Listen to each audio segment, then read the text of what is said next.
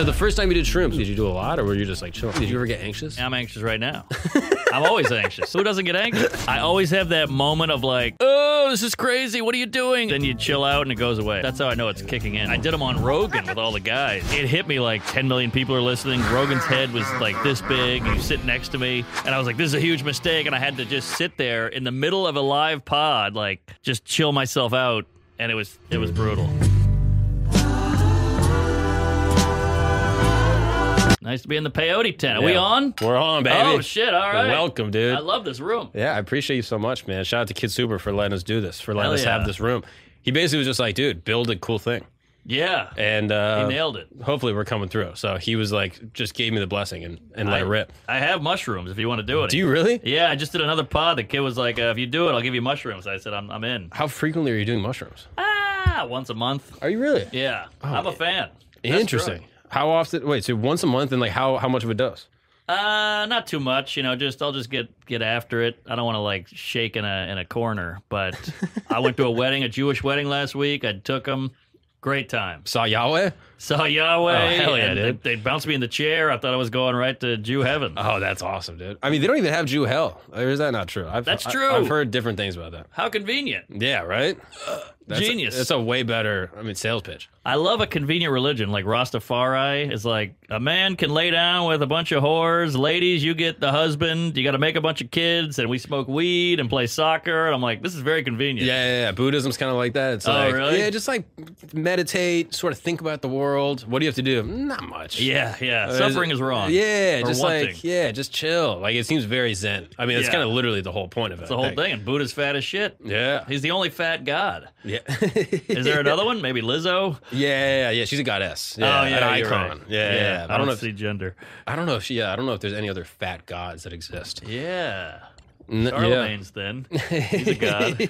yeah, I can't think of any other ones. Yeah. it's just Buddha. Buddha, and, that's and it. Buddha's not even always always fat. Like sometimes he's fat, sometimes he's skinny. Oh, it's kind of like Oprah. Yeah, exactly. they You're like, fluctuate. oh, '90s Buddha was a little frumpy. You know, Yeah, yeah. It's kind of tricky. Uh-huh. And so the first time you did shrooms, was it uh, was it a whole thing? Did you do a lot, or were you just like chilling? Well, I'm getting older and I love booze, but the hangovers are getting me. Mm. And uh, so shrooms, no hangover. They're not really addictive. There's no crash. I like it. Did it ever? Do you ever get anxious? I get I'm anxious right now. I'm always anxious. Who doesn't get anxious? But on shrooms, are you like, oh, dude, I'm doing too much? I always have that moment of like, oh, this is crazy. What are you doing? And then it, then you chill out and it goes away. But I have that every. That's how I know it's kicking in. Oh, is the is the the come on? Yeah, I did them on Yeah. Rogan with all the guys, and uh, it hit me like 10 million people are listening. Rogan's head was like this big. He's sitting next to me, and I was like, "This is a huge mistake," and I had to just sit there in the middle of a live pod, like just chill myself out, and it was it was brutal. Is it a good exercise for anxiety? maybe, maybe because you attack it head on, like you accept the anxiety, and then it goes away. Yeah, and That's you're, the almo- you're key. you're forced to accept it because you're on this ride for the next eight hours. exactly Whereas, like, if you're just anxious in your everyday life, it's just like a perpetual gnawing. great point. And then with this, it's like, okay, I'm required to accept, yes, yes, and I have to confront this. Right, right. Whereas life, you can go, well, give me a beer, Yeah, give me some yeah, weed. yeah. Uh, I'll go over here now. But, yeah, uh, I'll go on my this- phone. TikTok will make me feel good. Whereas with this, it's like, no, no, no, I did a thing, and Yeah. now I'm required to deal with the consequences of that thing. Maybe that's why I like it because I'm I'm up my I'm up my phone's ass. I'm watching YouTube all day. I have a podcast going twenty four seven. So this might be just an escape. Yeah, but is it? It's just a micro though. You never go like really big doses. Nah, I mean I go between big and micro. I'm somewhere in the middle. Yeah, It's like having that's where six you're used beers. to. That's big and micro. It's right in the middle. That's yeah, that's you. you know what I medium mean? dagger. Yeah, Yeah, you know, yeah, dude. veiny though. Yeah. Yeah. Yeah, you got Goldilocks tech. That's all it is. You know what I mean? she's always unhappy with it. Yeah, I just saw a cartoon recently. It was like the Goldilocks bears, and it was like, yeah, someone slept in my bed. And like the parents are arguing about it, and then the kid was like, wait, why do you guys have different beds? And then they're like, look, we have to talk to you. Okay, we haven't been happy in a long time. I was like, dude, that's, great. It. Honestly, I never thought about that. Why Great are they in spin. two different beds? That's, I love jokes like that where they they get that thing. You're like, oh yeah, it was in front of you the whole time. Yes, I saw an old comedian. He had this joke. This is like 70s or 80s. He had this joke where he's like, West Side Story. I just saw it. And this guy, this white guy's in Spanish Harlem yelling out, Maria, Maria. And only one woman comes out the window. Wouldn't that be like 38 girls? And I was like, that's a great point. Oh, that's funny. That reminds me of the, the Nathan Fielder sketch. Have you seen this? Where he tries to uh, help a psychic, Hmm. and he goes, "Okay, here's how you're, the billboard you're going to do for your psychic business in Los Angeles. What's the most popular name in Los Angeles? Maria Hernandez. Mm-hmm. So you're going to put up a billboard that says, Maria Hernandez, I have a special message for you. that's the whole billboard. Ah, Uh, That's smart. And then it got like 20 people reached out and was like, I'm Maria Hernandez. and, and then got him into the thing and did the whole psychic shit. But I was like, that is brilliant. That's brilliant. I just I'm such a YouTube slut. I just watched this video where they uh, they said I can tell your whole personality, and they gave four people a pamphlet, and it's like this just based off your look and your name and your birthday. This is going to describe you perfectly. And they were all like, "Oh my god, how'd you know? This is incredible. This every fear I have, every dark secret. You nailed it." And he gave them all the same pamphlet. Wow. Isn't that fucking nuts? Ah. I mean, that's great. we we all just make everything our own life. We're such narcissistic queefs. Oh, that's so good. I mean, that's why it's tr- it's difficult to trust like psychics and like intuitors and stuff. Mm-hmm. Because it's like you've seen comics that are like brilliant at crowd work, Yeah. and they're able to just like nail someone down in just like two minutes. Yep. and you're like, dude, how, like, how, do you know this guy? Is it a plant? Like, Right. I've seen this happen with Schultz, where people are like, he must be putting people in the audience because how does he know who they are and what, Yeah. what they do and blah blah. And it's like, no, if you kind of do stuff enough, you can intuit who someone is. There's only like eight types of people. Exactly, You know what I mean? So like you exactly. can kind of get in a little lane and be like, I know more or less who you Right, are. right. But we're sold this idea that we're so individual and so unique, and it's like, okay, there's a there's a lot of people, but there's only like maybe more. There's more than eight. Maybe there's like sixteen. Well, that's the beauty of the internet is like you go, I'm, I'm into kids' feet, you know, and then you're like, maybe I'm a weirdo, but then you go on the internet, there's like a million, there's like a whole newsletter about kids' feet Yeah. and a website, But and ten a thousand people clubhouse. on it. Yeah, exactly. And you're like, dude, that's a lot. And then you look That's at a the lot. scope of the world and you're like, oof, that's, Yeah. that's actually not a lot. That's not a lot at all. and all we talk about is got to be you, man. You got to be individual. You got to be love who you are. But then if you step outside the box, everybody attacks you. Yeah. So which one is it? Have you experimented with other psychedelics? I did acid in college and I didn't love it. Oh, really? Yeah. What happened? It's just too chemically, and I felt it felt unnatural and weird. This is, you know, from the earth comes out of shit. It's a mushroom. Smooth. Yeah, it's a vegetable. Do you ever have interesting revelations that you come away with that you actually work on in your day to day life? Or is it more like uh, prophylactic for anxiety? Uh, I think it's more for fun. I've Yeah. had thoughts where I'm like, "This is genius," and then I read it later. I'm like, "Oh God, Oh, That was really? horrible." Yeah. You're like, "What's the difference between a sofa and a couch?"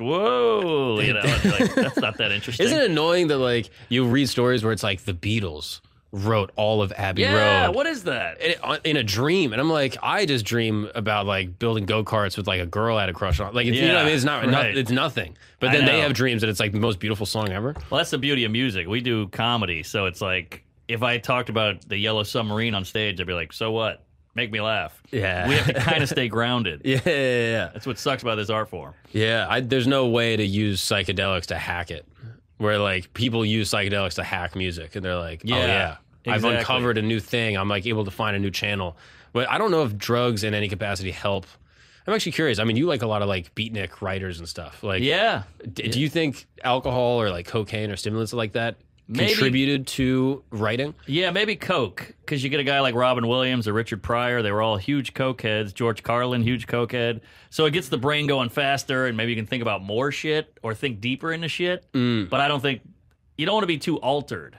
I think you want to be more focused in comedy. Yeah, yeah, yeah. That's where alt comedy comes from. Is altered. Yeah. yeah, it's too much acid. Right. Yeah, right. that's the problem.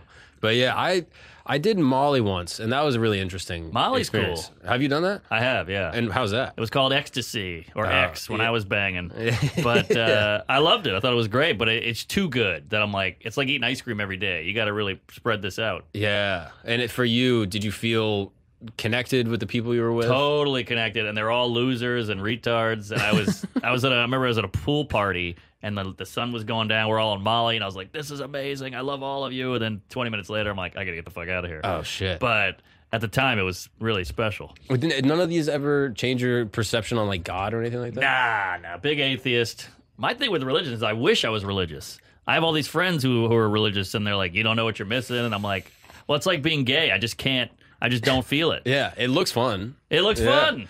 Exactly. But But, you I just can't wish. get into it. Can't get into it. I used to go to church with my friends because I'd sleep at their house and I went to Catholic school. Never, never hit me. Never got touched. Nothing. Yeah. Diddled. it just it never it never happened. The Holy No. Ghost never descended on you. No, I wish. Yeah. And you know, I think people who are religious are happier. They uh, live longer. You know, they have values and all that. But I never got that. Like, hey, if you don't, if you don't have the Ten Commandments, why would you be a good person? Like, well, probably just to be a good person. yeah. Isn't that weirder that you need a, a list to tell you?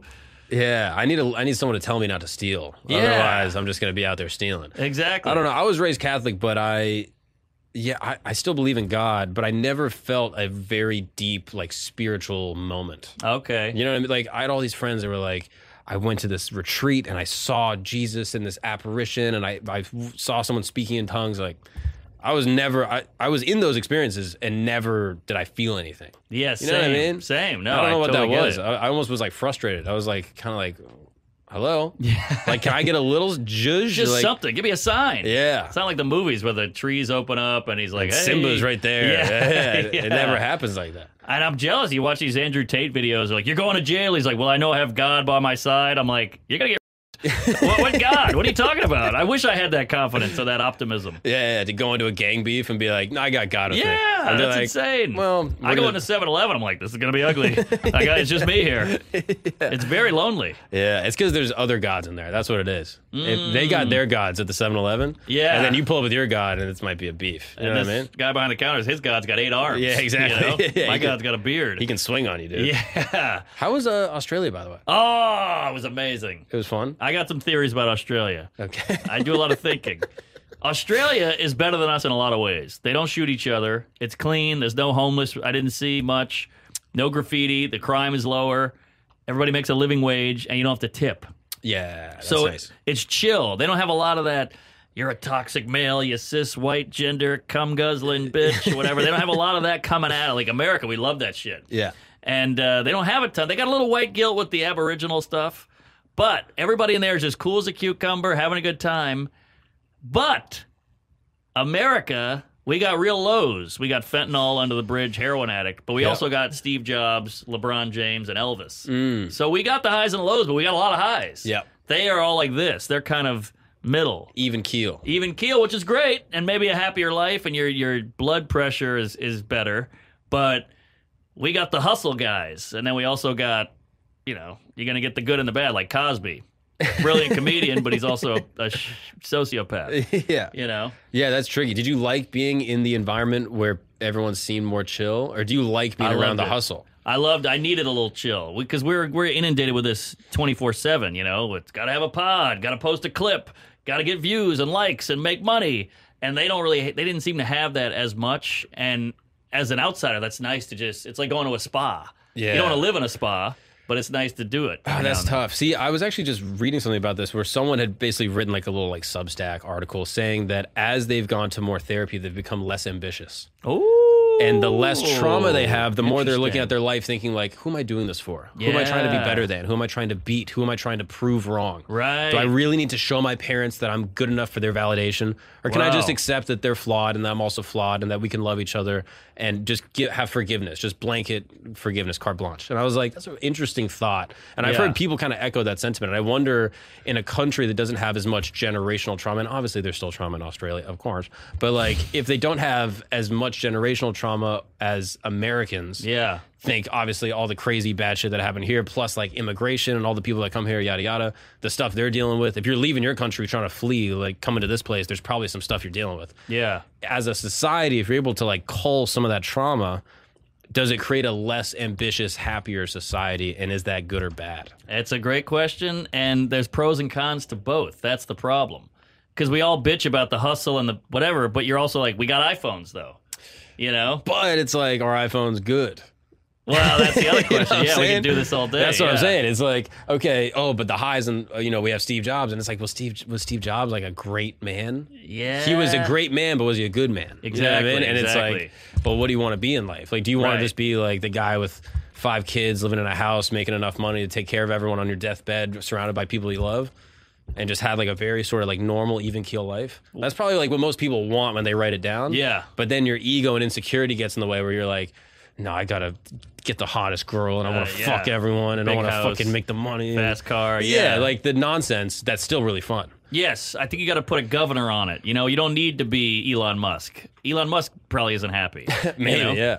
But then he's making a Tesla, which is good for the environment. Uh, so it, it goes back and forth. I always say the internet, it's amazing and horrible. It's like fire. It can cook your food and warm your house, but it can also burn it down. Yeah. You know, and that's that's the give and the take to every water. Water, you need water to live, but it can also drown you. Yeah. You know? I think as I've like dealt with my insecurities and obviously still dealing with it, but like as I've sort of like worked through stuff, I think it hasn't made me less ambitious, but it has made me less impatient.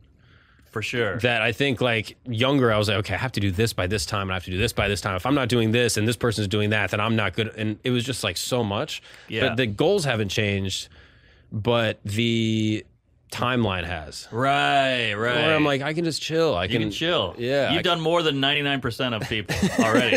I don't know about that. Comparison is the thief of joy, they say. Yeah. So uh, It's also the giver of joy if you're killing it. You know That's what I mean? true, no one that's ever true. talks about the flip side. Where like comparison is awesome, dude. Look That's at all a good these point. broke boys. You know what I mean? yeah, yeah. When you see a hobo, you gotta go. All right, I'm not that Nice, guy. dude. Yeah. But yeah, it's uh, it's tough because we want so much. But you're right. Like what I do, I try to. Reading is good to just sit there and force yourself to read a book, which is so hard when you got your phone lighting up next to you. Yeah. And then I'm now I'm watching old movies just to like go back to that lifestyle of just Ugh. watch a movie, turn your phone off, and my wife can't do it. It's so slow. It's so slow. I watch westerns. Yeah. and it's just like Jesus, it's like watching paint dry. But if you just get into it, you can do it. Yeah. And, then you start thinking, but that's what that was normal in 1958. yeah, it's so crazy. Crazy. And I wonder if it swings back. My my suspicion is that it kind of it kind I of think will. It will. There's going to be a movement of like, I'm going to live in a log cab. I don't want to be off the grid. I don't even have a phone. There's going to be like a 12 year old kid who goes to high school in a few years, and he's going to be like, I don't even have a phone. And all the girls are going to be like, Oh my god. Yeah, that's so yeah, he's gonna cool." get so much no phone pussy. It's gonna be Yeah. crazy. Yeah, yeah, yeah. But like, how much faster can things get? Right? Like, Oh, like I don't know. I Think about couldn't go like faster. like the shortness of content. Where it's like, okay, we started with hour long thing, and now it's like a three second clip. yeah. It's like, could it be one second? Well, I think they're they're already making movies with like, oh, we need to have an explosion here, we need to have bright colors here, we need to have this, this, this. I mean, it just it's just gonna keep going until someone says enough. Yeah. Yeah, I don't know. I I think that that pendulum will swing back. I think so too. and I, and maybe it will get like a little faster. And I don't even think it's necessarily worse. I think people look at it, they're like, okay, it'll get worse, then it'll get better. I think it'll just get faster, and then it'll kind of get less fast. I completely agree. and I don't think, I yeah, I don't like ascribing like a moralism to it. No, no, but it's just it's fatigue. Like we've all opened our Instagram, and you're like. Another crowd work clip, another stand up clip, another this, another that. It's a lot of tits and ass coming towards me. Let me just take a breather. Yeah, and maybe the Australians got to figure it out just to kind of chill. They're happier. Yeah, Uh, They live longer. and Australian girls are beautiful. dude. Oh, the girls, the guys are beautiful. it's uh, beautiful people. It really For is. Former prisoners. why is there no movie about the prisoners? Like, I see prisoners now, and they go punch out an Asian lady in Midtown, and then you're like, how did these guys start skyscrapers and Yeah. shit like that? It's crazy. Yeah, it is amazing. Do you feel like that plays into like the cultural ethos of Australia as a country? Like the former exile colony penal shit? Like, Yeah, I think there's a pride there. Like, hey, we did it, we conquered it, and we we pushed through. Like, we could have just raped each other and killed each other, but we we made it work, and we're civil. yeah. it That's is gotta crazy to feel me how few people live there Mm-hmm. for how big of a place it is. 25 million people in the whole country. Well, it's pretty inhabitable. Like, you go up north, and it's desert and rough terrain, and like you can't farm there. And you were doing shows? shows all over. I did every every major city in Australia, and I went to New Zealand. Oh, wow. Oh, that's Yeah. really cool. New Zealand's even more disconnected. Yeah. Yeah, and they they fuck sheep and goats and all kinds of. They they're open about it. Yeah. they like it? They love it. I asked one guy. He goes, "I fucked a goat," and I said, "What does it feel like?" He goes, "Kind of like a deer." And I was like, "Oh wow!" You No didn't even, you way. didn't even compare it to a person. You went with a different animal, As if that was his way to connect with you. He's like, Yeah. well, this guy knows what a deer pussy is. Right, right. So I'll, I'll say it in his terms. exactly. that is so wild. Yeah, it's a Wait, different world. And you think he was being 100% serious? Hundred percent. I got to look at the guy. He was serious. Okay, yeah. Uh, and, and why are they fucking sheep out there? Well, there, there are a lot of farm people. It's, it's very um, isolated. I guess if you're going to force yourself onto anything, a sheep is probably better than a human. That's their is their stereotype. Like I went to Australia and they're like, You're going to New Zealand, watch out, they fuck animals. And I was like, aha, whatever. So they're aware of that. It's kinda like when you go to Florida and some guy's like, No, no, I think the vaccine is uh, baby blood or whatever and you're like, Oh, you're like the real thing. Oh yeah, yeah, Oh, this is what they were talking about. Yeah. is that guy. Yeah, they But just also, own it. why do you have to watch out for it? People are like, hey, watch out. They fuck sheep. Oh yeah, good point. It's like, well, I don't think they're gonna mistake me for a sheep. I'm not sweating that too much. yeah, that's I never thought about that. Yeah, maybe they thought you were gonna get in on it. If you had the chance, would you? Well Be honest. if I was drunk enough, maybe. Just for like the story, just like see what it is. I don't know about a sheep because I like a I like bald vagina.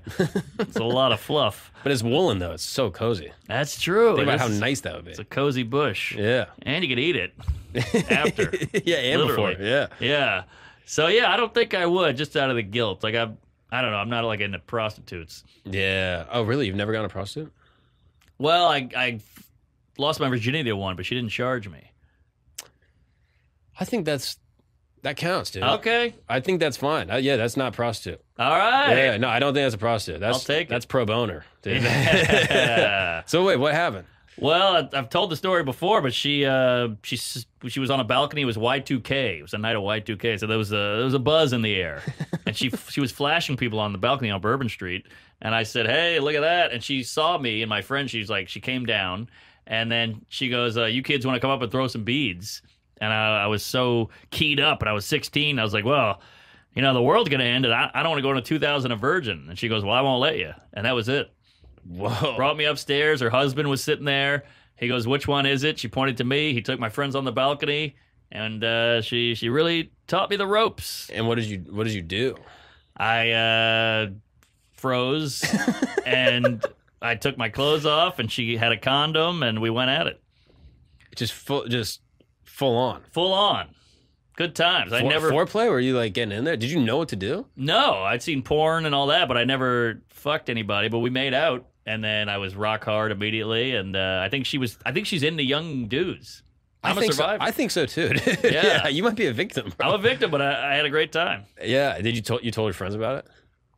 I was the king of high school for like three months. Really? Oh yeah, because this is pre-internet, so I was like a viral thing. oh, I mean, yeah, you got hepatitis Yeah. or something. Yeah.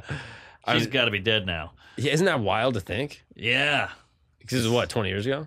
that was 1999. Yeah, dude. So So she might have passed on, probably she was 50 at the time. and you d- had nothing to do with her death. No, I think I kept her alive another year. yeah, she was the queen of high school for three more Yeah. years. Too. That was perfect. yeah. And you don't know if she hooked up with any of your other friends? No, no, we got out of there, but um, I think she was like traveling and visiting. Oh, that's crazy. It was in a hotel. Yeah, it was wild. Yeah, Ramada man. Hotel, room 219. I was in a hotel room. Yeah. Oh, so she might not even been from there. No, no. I think she was like, "We're Oh. going to New Orleans for the the New Year's. It's gonna be wild. I'll fuck And- some kids." and it was. Dude. Yeah, oh yeah, She just went down there on the prowl, dude. Fucking Coney 2022. yeah. Just fucking just finding some kids. oh yeah, and she'd seen a few winters. I mean, she was banged up. was was it enjoyable? Did you did you like it or did you leave feeling guilty? I left kind of feeling dirty, like oh, my innocence was gone. You know, I was a fun loving, you know, little little pipsqueak. Yeah. And then I left like, oh god, that was crazy. And But- she, and she was a prostitute? I assume because I think the husband was the pimp, and Kids. she she had a drawer full of like dildos and sex toys and vibrators and lube, so they knew what they were doing. These are swingers. Oh, maybe they were swingers. Yeah, you're thinking prostitute. maybe you're right. yeah, this is not a prostitute. Either bro. way, it was illegal because I was uh, underage. Yeah, yeah. I mean, yeah, yeah, yeah. She's a pedophile. That's what you're trying to Okay, say. Yeah, there you you keep go. saying the other P word. Yeah, You're yeah. right, you're yeah, right. Yeah, it's not, I don't think she's a prostitute, bro. Maybe swinger Yeah, is the yeah, yeah. right word. Yeah, or just the worst businesswoman ever if she's a prostitute. I mean, that's insane. Yeah, Yeah, there's no way. but the husband seemed totally cool with it. I mean, yeah, evidently. Did he say anything on the way out? Like slapped your ass and just said, No, but he went out on the balcony and the doors were closed. And when the doors opened, my friends fell in because they were drinking out there. So I was with her for like two hours and change. So they just got hammered. "Oh, that's So I had to carry their asses home. two hours you were in there, Yeah, we really went at it. a couple rounds, Couple rounds. dude." I was 16. I had a lot of stamina. I mean, you didn't feel too guilty. No, Right. "Oh, no. Yeah. Yeah, you go three rounds and you're like, "All right, maybe yeah. that's enough." and I think she was used to banging the old geezer, you know? He had a white beard and everything. Mrs. Claus, that's who you had sex Yeah, with, dude. You yeah. fucked Mrs. Claus. He bro. looked like Colonel Sanders. He was Aw. he was older. Oh, that's kind of beautiful, man. Oh yeah. It's Uh, gonna be nice for you to tell your kids about that. There's gonna be something beautiful about sharing this story. I'll send him a clip of this. yeah, dude. Do you think you'll have kids? I do. I think I want him. Yeah. Yeah, you? Oh, for sure. Yeah. Yeah. I'm, I mean, no question. I'll have a kid in, next year. Really? Yeah. But you're so young. Well, yeah. Why not? Now, This is the best time to have kids. I got energy. I'm Whoa. excited. Yeah. By the time they're 18, I'll be your age. Whoa. Just that's keep it crazy. moving. Yeah. Man, I guess I wish I did that. That's pretty good. and then and then imagine being your age and your kids working for you, cutting your clips. You know what I mean? You're just you don't even have to pay them. Yeah. Child labor. Whoa, that's not bad. Yeah, dude. It's all for the business. Shit. Yeah, you got to be thinking business business terms. Is that what Nick Cannon's doing? yeah, dude, you start an army. yeah. Wilding out. It's Season fucking 2030 is going to be so good. Can you imagine? It's going to be Yeah. only his kids. Man, all right. I guess you're right. Shit, I should have had kids, but You can adopt one now. You can adopt a 17 year old. oh, that's not bad. Yeah, and then you just kind of you can make up for your mistake. Oh, yeah. Then she, she can date Leo. yeah, exactly, dude. But all right, maybe I'll yeah, maybe I'll do it. But I, I'm so scared of the early part. I like the five year old, the six year old, the seven year old. That's all gravy. But the diaper, the crying, the l- no sleep. Yeah. You're not worried about that? No. Mm. Yeah, I mean- I mean, you're not alone, right? Like, and on top of that, I think, and this is mildly sexist, I think women enjoy that part more than the five and six year old. Oh, really? I mean, that's, at least in my experience. I talked to my wife, and she's like, "I'm so excited." She's like, "I want a newborn." She's like, "I don't want to have a kid." Right. She's like, "I want a newborn. I want to take care of like a tiny little baby." For me, I could give a shit. About Yeah. a baby. Like, what Yeah, even is same. that? It's like a sack. Like, you know what I mean? It's nothing. Yeah, it's just a liability. Th- This thing could die. It could fall over. Yeah. And s- I his take I hand take a and very something. like pro choice stance with infants. I'm like, Yeah. look, that is a clump of cells. Like That's how I don't- feel. Yeah, yeah. but then you get into you know four, five, six. They can start talking. They Yeah. have ideas. They can play sports. personality, That's when it's fun. funny. Yeah, exactly. Yeah. So good point. All right, maybe she'll handle that. Yeah. See, just yeah. Tell her I said. Yeah. this is your. This is woman's work. Yeah. Just Yeah. pass it on, and then she'll do it. It sucks how little women, and this is where I'm going to get in trouble, but women have no uh, like honor or they don't really like their shit. Oh no, my wife is very excited. Okay. Yeah, I mean, that, I think that's part of the reason we get along. Is I was like, look, women can have any jobs that they want in the Yeah. world. They can do anything they want. They can do any job a man can do. Well, not sperm donor. that's a good point. Uh, But actually, there's actually a thing where they can like make a sperm cell out of like women's bone marrow or some shit like that. I like saw some like thing about it where Yeah. like lesbian couples could get sperm out of the fucking bone and then stick it in their egg and have a kid, no dude involved. whoa. That's great. I don't know the details of what that is, but I'm like, women don't have to have traditional roles. But in my household, Yeah. we have a fairly traditional set. yeah, yeah. Well, it tends to come back to that. Like my buddy, his wife is like this big rah rah feminist activist lady. They had a kid, and she's like fucking uh, rag over the shoulder, uh, in the kitchen barefoot, you know, loving these kids, and you don't have a choice. Like your biology takes over. the instincts kick in. like and every guy that's like ah man i don't want a kid whatever whatever like they have a kid and immediately they're like all right let's go play ball like Yeah, yeah. i look at guy, like deadbeat dads and i'm like that's harder to do Right. because they have all the biology saying like hey love this kid and they're still like nah and why aren't we harder on them? We're like, so uh, this is bad, that's bad. I'm like, deadbeat dad is way more destructive to society and the economy than than any other bullshit we talk about. oh yeah They're horrible, but like no Yeah. one wants to get into it. I think maybe it's like bad optics or whatever. yeah i think they're hearing this whole like leave the kids alone thing and they're taking it too seriously they're like you know what i am gonna leave them alone Oh, I never heard. Is that a thing? you haven't heard that No. all, all these people on twitter like with like the trans shit they're just like leave the kids alone and these all these deadbeat dads are like that's a good idea Yeah. I am going to leave them alone. I'm going to go across the street, right. go get some milk, and then I'll be leaving them alone. yeah, are new dads getting a vape and not coming back? Is that the uh, updated Yeah. version? Yeah, exactly. And the kid's like, thank God he's gone, dude. Yeah. My dad was gay. that sucks. My dad got a jewel. That's awful, bro. Right. Yeah. But I think you're right. I think the gender roles kick in. Yeah, I just think it's like biology. And again, like I think I think men for a long time have like not picked up their slack where it's Oh, like yeah. they're like, No, no, no, women, you have the kid and you take care of it and then I'll work and blah blah blah. I'm like, no, I think it has to be a, a mutual process of like bringing a life into this world. 50 50. yeah. I think it like I think it's also enjoyable. I think doing hard things is n- good and it makes Oh, you yeah. feel good. 100%. And I think you feel so much more connected to your kid the more diapers you change. Like I think it, like there's truly a greater like love bond with the Yeah. more effort and self sacrifice. 100%. So I think dads are robbing themselves not being involved in like the early I the agree. early stages. And they, they must be eating them alive constantly. They must be just drinking all the time or doing drugs just to, because I would have so much guilt if I was a deadbeat dad, just out there in the middle of nowhere, like, ooh, I got out of that one, but every night you go to bed, you're like, oh, I totally abandoned a kid. Right? That's crazy to live with that. It's very impressive. I guess We it's need, like a we need to s- talk about that, dude. well, women like fucking sociopaths. women love a psycho dude. Yeah. They won't admit it, but they like bad. Every woman I talk to is like, I make horrible choices with men. I'm like, why do you keep fucking these psychos? Well, I think that goes back to like if they had bad examples for men. Yeah. Where it's like, like I'm, dude, I'm reading this book, Body Keeps the Score. You ever heard of that? It's an interesting book. It's this guy. He's like he's kind of like rejecting like this Freudian idea of childhood, where like your sexual proclivities are like like basically that the idea that like your sexual proclivities will dictate your life and personality going forward. And he's like it's more trauma based I agree with that. and uh, and I'm probably mis mis uh, sort of attributing the way he describes it, but he talks about like if you have if you gr- grow up in a household where you see domestic violence, even if you just see it, even if nothing happened to you, you're like 20 times more likely to have be in a domestically abusive relationship in your life, 100%. like just by seeing it. It's fascinating how that shit Crazy. works. Like you always hear about the girl, my dad beat my mom, and now she's dating a guy who beats her, and you're like, how did you know he was a beating guy? Right. It's like a subconscious thing. They just go towards it. It's like Yeah. a familiarity thing. But he wasn't like, hey, I hit women, and she was like, ooh. but she somehow found him. it's, amazing. Yeah, or maybe she deserved it. Uh, Hey, No, look no, at no, no. this. How do you think that happened? no, but I think, uh, yeah, it is crazy that people are drawn to the love that they were given, even if it was toxic. Totally. Like they're drawn to what's familiar, even if it's negative. Yeah. They did this study with mice where they basically had two mice families living in these two little mice homes, right? And one was like super cozy, comfy, everything the mouse needed to live, yada, yada. The other one was like kind of wet, didn't have as much food, shitty environment. Yeah. Not that nurturing.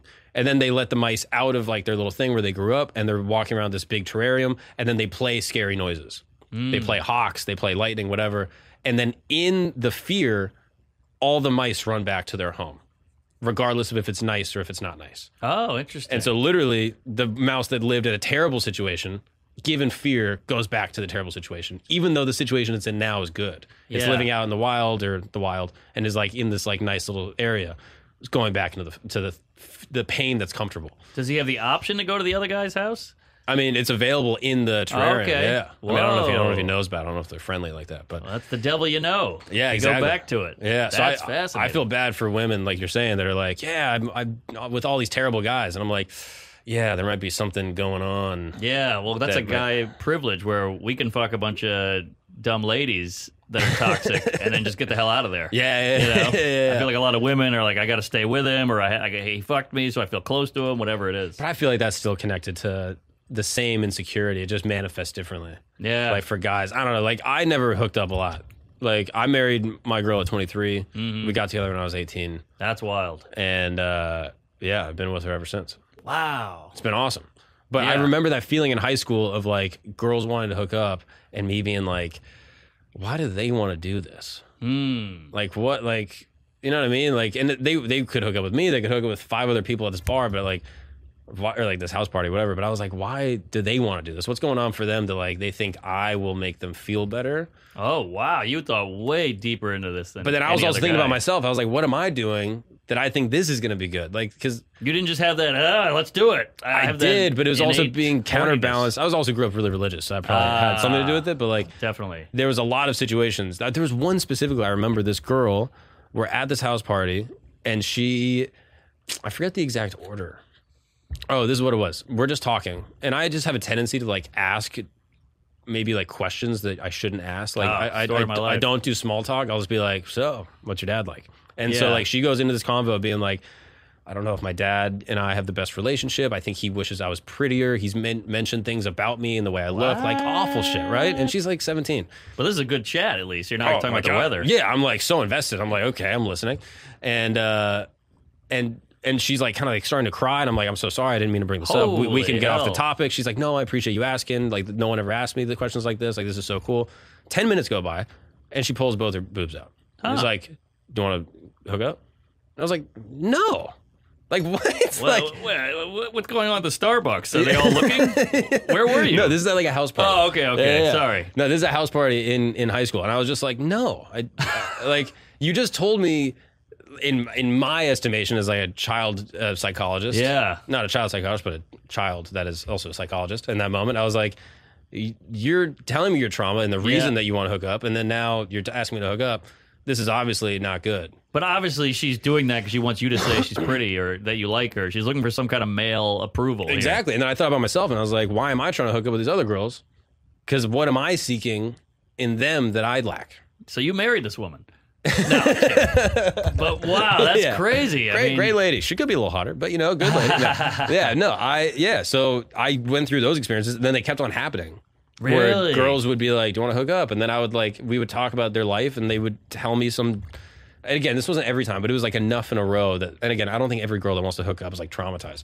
Sure. But I often think that people that are looking for like casual loose hookups are trying to placate a bit of like an internal. I think there's definitely something to that, Deficit. especially the ladies. I think some guys, it's almost like an oil change. Like, let's just fuck so I can not kill people, you know?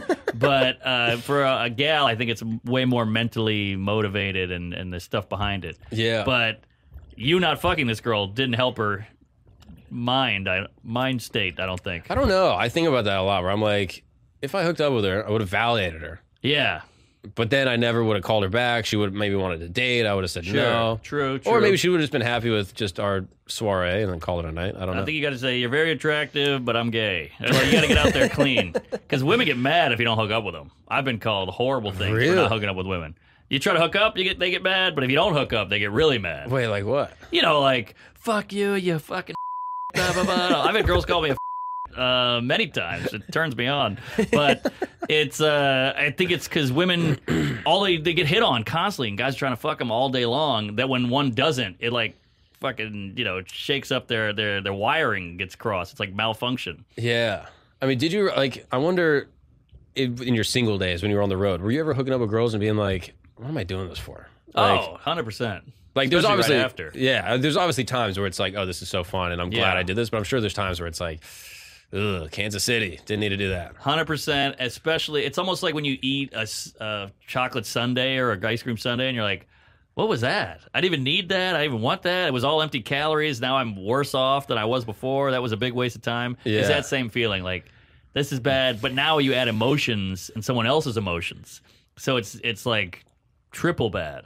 Yeah. And then there's the logistics, like they're uh, in your hotel room. They're like, so what else? Yeah, What's going on? And you're yeah. like, I don't really, you were really interesting before. Yeah, yeah. And now you've suddenly become less interesting. And I think it, at the detriment of the ladies, we've been they've been fed or they're putting out this whole like we're just like men, we can fuck, we just want to get laid too, we're horny too, you know, don't slut shame me. And I'm like, I'm not gonna slut shame you. I'm, I'm glad you're a slut, you know, like, but maybe you're not as open and fun as you think you are. Yeah. You know, maybe this isn't as casual and lighthearted as you might be putting on. yeah. I don't, I think, I, I think for men and women, it can be emotionally taxing. I think men 100%. are better at hiding it, Yeah, but I do think the emotional burden of just like repeated casual hookups, at least, I don't know, from the people I've been around, I can't speak for all dudes, but like it does seem like it weighs on them a little bit where it's like, uh, what am I even looking for? yeah. And then, like, did any of that impact your current relationship? Like, once you met your girl, were you like, oh, I'm good? Or Well, you Like- always uh, have the you're like, wow, she's really hot. We live in New York City. It's summertime. There's beautiful women everywhere. They're wearing fucking tube tops and tight yoga yeah, pants. bras are done. Yeah. No one wears a bra anymore. So it's tough. So you still have that. You know, it's like you're on a diet. You still can see that nachos look good, but uh, it's definitely more fulfilling. Blah blah blah. Yeah. You know, it's uh, eating right is harder, but it's better for you in the long run. And uh, you know, trying to you're trying to do something here with this person. You're trying to grow, and you're trying to create a, a relationship and build something. Whereas that is just empty calorie And how'd you guys meet? comedy show. Oh, really? Yeah, she saw me. I uh, she was on a date, Whoa. and she Oh. uh, she was she hated the guy apparently. And I had a hot set, thank God. And she said I was the only one who didn't do crowd work.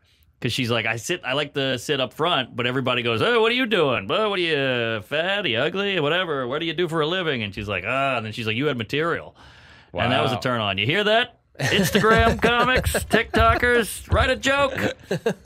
Um, I mean, you got to use that next time. Like you're ignoring her and she gets mad about it. Be like, the whole reason you liked me is because I didn't talk to you. Remember, remember this, right? I find that strange too. Like I've had women be like, "You're never around. I want to break up," and I'm like, "But if we break up, I'll never be around." Like that's so counterproductive. But that's a whole other thing. But yeah, so then when she DM'd, we hooked up, and uh, the rest is history. Oh, that's wild. Yeah, And when was that? Was that? 2016. Oh Something wow! Like And now you're married. that. Mm-hmm. How was the wedding? Oh, it was a killer wedding. She designed the whole thing. Uh, they talk about arranged marriage in India. She arranged everything, and uh, it was great. New Orleans live band, good times, and I did shrooms at my own wedding. Oh, sick. Yeah, That's cool. highly recommend it. Uh, although you gotta wait till the folks slough off a little. You know, Yeah. You didn't put in like a, a communal pass around, I Did- brought it for everybody. and your mom was just going wild, or what? I had the worst moment because I brought this giant bag of shrooms. It's in my pocket, and I'm giving them out to all my friends. There's a bunch of comics there, and my niece is eight, and she's like, "What's in your pocket?" And I was like, "Ah, shut up, you retard! What are we doing here?" And then uh, she was like going for it, and I was like, "Get out of here!" And then she was going. Uh, grandma talking to my mom. He's got something in his pocket. He won't show me. And I was like, "Shut the fuck up! You should have aborted you." You know, Like it's So- just my penis. You're Yeah. trying to get out of it. So I got out of it, but it was a little dicey. Oh, that's wild. Even Just- Oh, my wedding day, I'm like, "Don't hurt me, mom! Don't yell at me!" I mean, was there any family drama? Like, did, what, did your mom expect something, or like, did her family? Not at all. My parents are pretty pretty low key. They're pretty chill. Like, eh, whatever you want to do. Like when I told them I was going to be a comedian, they said, "Really? You're not funny, but do whatever you want." Really? Yeah. Wait, your parents didn't think that you were funny? Well, I think they were just like, "Really? Comedy, huh? All right, go nuts." Oh, that's kind of funny. That's kind of what my my family said. Not to the same extent, but like, my whole family is really funny. I'm like the fourth funniest person in my family. Mm-hmm. Oh wow. And so when people were like, "Oh, Mark's doing stand up," they're like, "Mark, figured to it'd be one of the other ones." Like, yeah, he's fu- he's fine. You know, he's- Yeah. he's, more of like a middle act, you know? Right, But like the older siblings, those are headliners. You know what I mean? Yeah, Like, this- yeah. they, they can really do it. But that's see, that's the thing about comedy. Everybody goes, "Oh, you're funny. You should do comedy." But it's so much more than funny. Yeah. You have to be like a weird thinker, think outside the box, and you have to be good at organizing the act. Yeah, It's yeah. not just funny because you take a funny person like Will Ferrell, he couldn't do stand up. Yeah, it's, it, I always say like being funny is almost a detriment Mm. because like you go up there, you don't have to write brilliant jokes. You can just kind of be funny and maybe get some good laughs. Like, Yeah. but it's the guy that maybe isn't the most naturally charismatic person that's like better write some jokes. Exactly. It's And, the like- autistic weirdo outcast Yeah. misfit guy who's the great comic. I'm Yeah, yeah, yeah. yeah. It trying to is- think of an example. Like Louis C.K. You see him on the street, he's just a bald, redheaded, chubby guy. but this guy's got a crazy brain. yeah, exactly. Yeah, you need the craziness Yeah. to actually keep it going. Exactly. And does your girl do stand up now as well? What's up, guys? We're going to take a break really quick because you need an attorney. That's right. Maybe you were in a car accident. Maybe you slipped, leaving your apartment, leaving your house. The sidewalk was all wet. Who knows? Maybe you need an attorney. And if you do, you got to check out Morgan and Morgan. That's who I would probably call. If something happened to me, if I was riding my bike and I crashed, or someone crashed into me, the worst thing about an accident is barely even the accident, right? I'll have back pain, you'll have neck pain, who knows? The worst part is trying to find an attorney. It's exhausting. You go online, you search all these websites, you're going through Google, you're like, who is this guy? If you're young like me, you, you don't you've never got an attorney before. It's a really, really challenging thing to do, and it can be super confusing. And that's why you could go to Morgan and Morgan. Morgan and Morgan is America's largest personal injury law firm. They have over 100 offices nationwide and more than 800 attorneys. That's right. They have recovered over $15 billion for their clients. It's so simple. Eight clicks or less, you go to Morgan & Morgan, you can submit a claim. And now here's what's amazing. They don't charge you a single penny unless they win your case. You got nothing to lose. So if you're ever injured, you could go to forthepeople.com slash gagnon. That's correct. For the people, F-O-R, thepeople.com slash gagnon or dial pound law that's pound 529 from your cell phone i'm telling you morgan and morgan these are great guys dan morgan is an absolute legend if you don't know dan morgan you know he's an attorney but he's even more than that right he's a writer he's a rapper one of the greatest rappers of our generation okay so if you're ever injured you could check out morgan and morgan that's for the people.com for the people.com slash gagnon g-a-g-n-o-n or dial pound law that's pound 529 from your cell phone that's for the people.com slash gagnon or dial pound law pound 529 from your cell phone if you're injured you can check them out and by checking them out you help support the show by supporting the sponsors that sponsored the show and that helps us get amazing things like this brand new studio that we're going to be recording all of our episodes out of so thank you to all the sponsors thank you to morgan and morgan for supporting us and supporting the dream of creating the greatest podcast in the world now let's get back to the show And does your girl do stand up now as well? she does, yeah. How's that? It's good and bad because we can run bits. We can. She knows everything I'm talking about. I don't have to be like, oh, well, a tag is a thing after a joke. You know, we can just have an open conversation. But it's also bad because she's on the road. I'm on the road. You know, you don't see each other as much. Uh, we're both. She's. We're both bitter. Like this guy got it. Can you believe it? And she's like, I know. I hate that guy. So there's pros and cons. As you gotten more successful, has the bitterness worn off? Hundred percent. Really? Yeah, everybody gives. uh I don't want to say his name because everybody mentioned him, but like the hot guy with the shirt off, everybody's talking about him. Can you believe this guy? And there's all these pages dedicated to hating him, and I'm like, I don't care. Let him do his thing. He's he's killing it. Yeah. What do I give a shit? But if you were 20 starting comedy, do you feel like you would have felt Probably, yeah. I would've Oh. some fallen away. animosity? Yeah, yeah, yeah. And I know a lot of big comics now who used to have podcasts solely to shit on other comedians, and now they're huge and they don't do that. Yeah. It's all insecurity. And no one wants no one internalizes. No one goes, "Maybe I suck." Cuz I have friends who are new to comedy and they're like, "This guy sucks." And I'm like, "He's better than you." But you don't like him, so you're saying he sucks, but you're not worried about you sucking. You should think about how much you suck Yeah. instead of worried about how much he sucks. yeah. That's where the shrooms would be helpful. Yeah. Just give everyone a little a little bit. yeah. Just to get inside your own head and be like, "Oh, maybe, Right. maybe I'm the problem." Yeah, people need to internalize more. Everything's somebody else's fault and I'm a victim and da da da. It's like, "Nah, nah, you probably suck too." Do you ever meet someone and just assume that everyone is as introspective as you are? And All then you the talk time. to them and you're like, oh, you haven't thought about any of this. I know, and I hate them and I'm jealous of them. It's something so beautiful about it where it's yeah. like, but also they can be sometimes the worst people. But like, That's I, true. I've met someone where it's like, they, that- we were basically talking about like insecurity, stuff like that. And they were describing like all of these things in their childhood about financial insecurity. like you know the rich school hated us and these people didn't like us for this reason yada yada this is just a friend of mine this these people didn't like us for this and i drove this you know shitty car and blah blah blah and then five minutes later i asked them oh do you feel like you were uh, in that time insecure about your money and they were like no Yeah, and i was like what exactly. like you i mean i don't know like i don't know what's going on in their head but like just dealing with that insecurity just i mean not even being aware that you are insecure right, right. must be kind of a frustrating feeling. Frustrating or freeing? I don't know. I, I guess it depends on how big the other feelings you have are, though. I guess so, but it always blows my mind. Like it baffles me. You know, you see the the guy on the train blaring music, and then somebody will be like, "Hey, can you turn that down?" He's like, "Fuck you! Don't tell me how to live." Da da da. And you're like, "How does this guy think he's right?" Yeah. You know, there's like 80 people on the train. We all hate you. Somebody asks you nicely to turn it down, and they're the bad guy, Yeah. not you. You have you doing nothing wrong. And Yeah. I- I feel like the the society's we're getting more guys like that. How, where does that come from? How does that happen? I don't know. I think they're just like it's like very almost primal. Like you're attacking me, so I attacked you back. Why? What was wrong with that? And you're like, I know, but you got to look at the big picture. And then a lot of people just can't. I got yelled at by a, a lady once at a show, and she was like, blah blah blah. And I was like, that's not true. Da da da. And she kept saying shit. And she was like, I don't get what you're saying. And I'm like, have you ever considered that you might be wrong? And she was like, I'm never wrong. And I'm like, oh, there it is. You're not right, but she can't. That's not a it's part not part of her vocabulary. Wow. So then it's just a constant rationalization of, okay, how am I right? And how is this Exactly. person wrong? And they go, but I feel bad. I feel hurt, so I'm yelling at you. So I'm right. And you're like, I know, but you're still wrong. Just because you're hurt doesn't mean you're right. Yeah, it's But that's a fascinating. big problem now. We go off. We go off gut emotion quick. yeah, I feel like I need more of that, though. I would, I feel like I would benefit from a little bit more like gut emotion. Hmm. I'm just going to trust that I'm right. Like I, I overthink a lot. I'm just. I think con- that's better. I think you're better. We need more of you. yeah, be you. This is good. I don't because like every decision, I'm like, okay, like let's look at all the different angles. How could this be perceived incorrectly? How could someone be hurt by this? That's yada healthy. yada. You're you're the good one. For everyone else, but then for me, I'm exhausted. I'm just like, whew. Yeah, it's, it's the shit of your life for sure. Do, are, do you overthink a lot of stuff? like that? Everything, everything. Oh, really? And I always assume I'm wrong immediately, but that's just a self esteem thing. Ah. In what way? Like someone will say, like I've done this before, where someone stepped on my shoes, Mm-hmm. and then they look at me to apologize, and I go, "Oh, my bad," I do the same and thing. then, and then they go, "My bad." Yeah. But I'm like, why would I even think that it's my bad? A hundred percent. I'm the same way, and it goes to bigger shit, like a car accident. Wait, what do you mean? You know, like somebody will hit me, and I'm like, "Oh my god, are you okay? I'm so sorry," but I'm like, "Wait a minute, they hit me." Yeah. So now I'm like paying half of it, even though I didn't do anything wrong.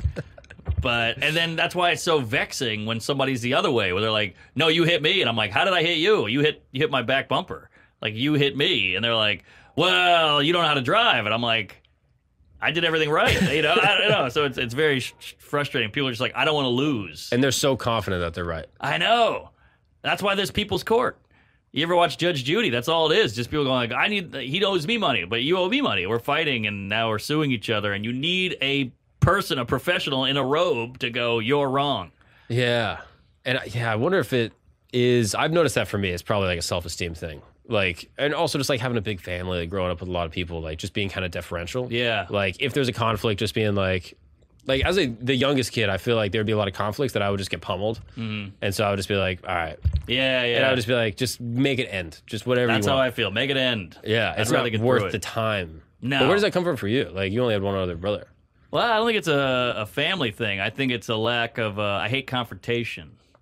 Ah. so it's just like let's just get through it. If I got to apologize, fine, whatever. I, I'll suck it up just to get this to end. Growing up in the shitty neighborhood in uh, New Orleans, do you think that had anything to do with it? Like those experiences? Mm, maybe, maybe, but like, like I'll see a comic get trashed on Twitter, and I'm like, oh man, that was crazy. And they're like, I know, I started to fight back, and it just kept going, like it kept it doubled down, and I, Yeah. I would be like, oh shit, and that would that would scare me. Yeah. So I don't know where it came from. I guess I'm being outnumbered, and uh, my dad was pretty explosive, so you're just like, okay, okay, Oh, really? oh, scary dad. Growing What, what up. did he do for work?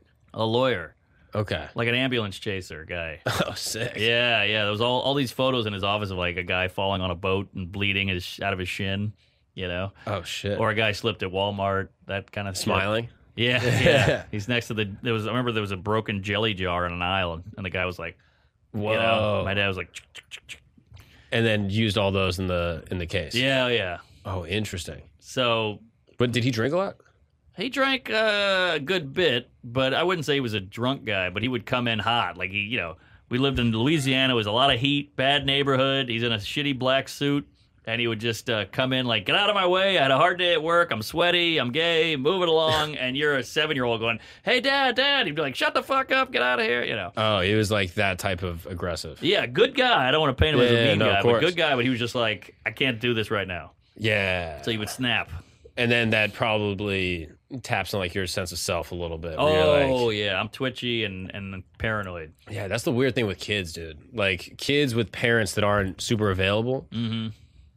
don't think because the, their parent is the source of everything good. It is the source of life. It is the source of everything that is good in your life is Yeah. your parent, and so there's no way they could be bad. Right. And so even if again, not that your parents were bad, but like even if you had a bad parent, the child tells themselves they're good, so therefore I must be bad. Oh yeah. and therefore I actually they justify all the reasons in them that their parent would be acting this way. yes. So even if the parent is objectively wrong, if the dad is just like drunk hitting his kid all the time, the kid will be like, "Oh, I'm worth hitting.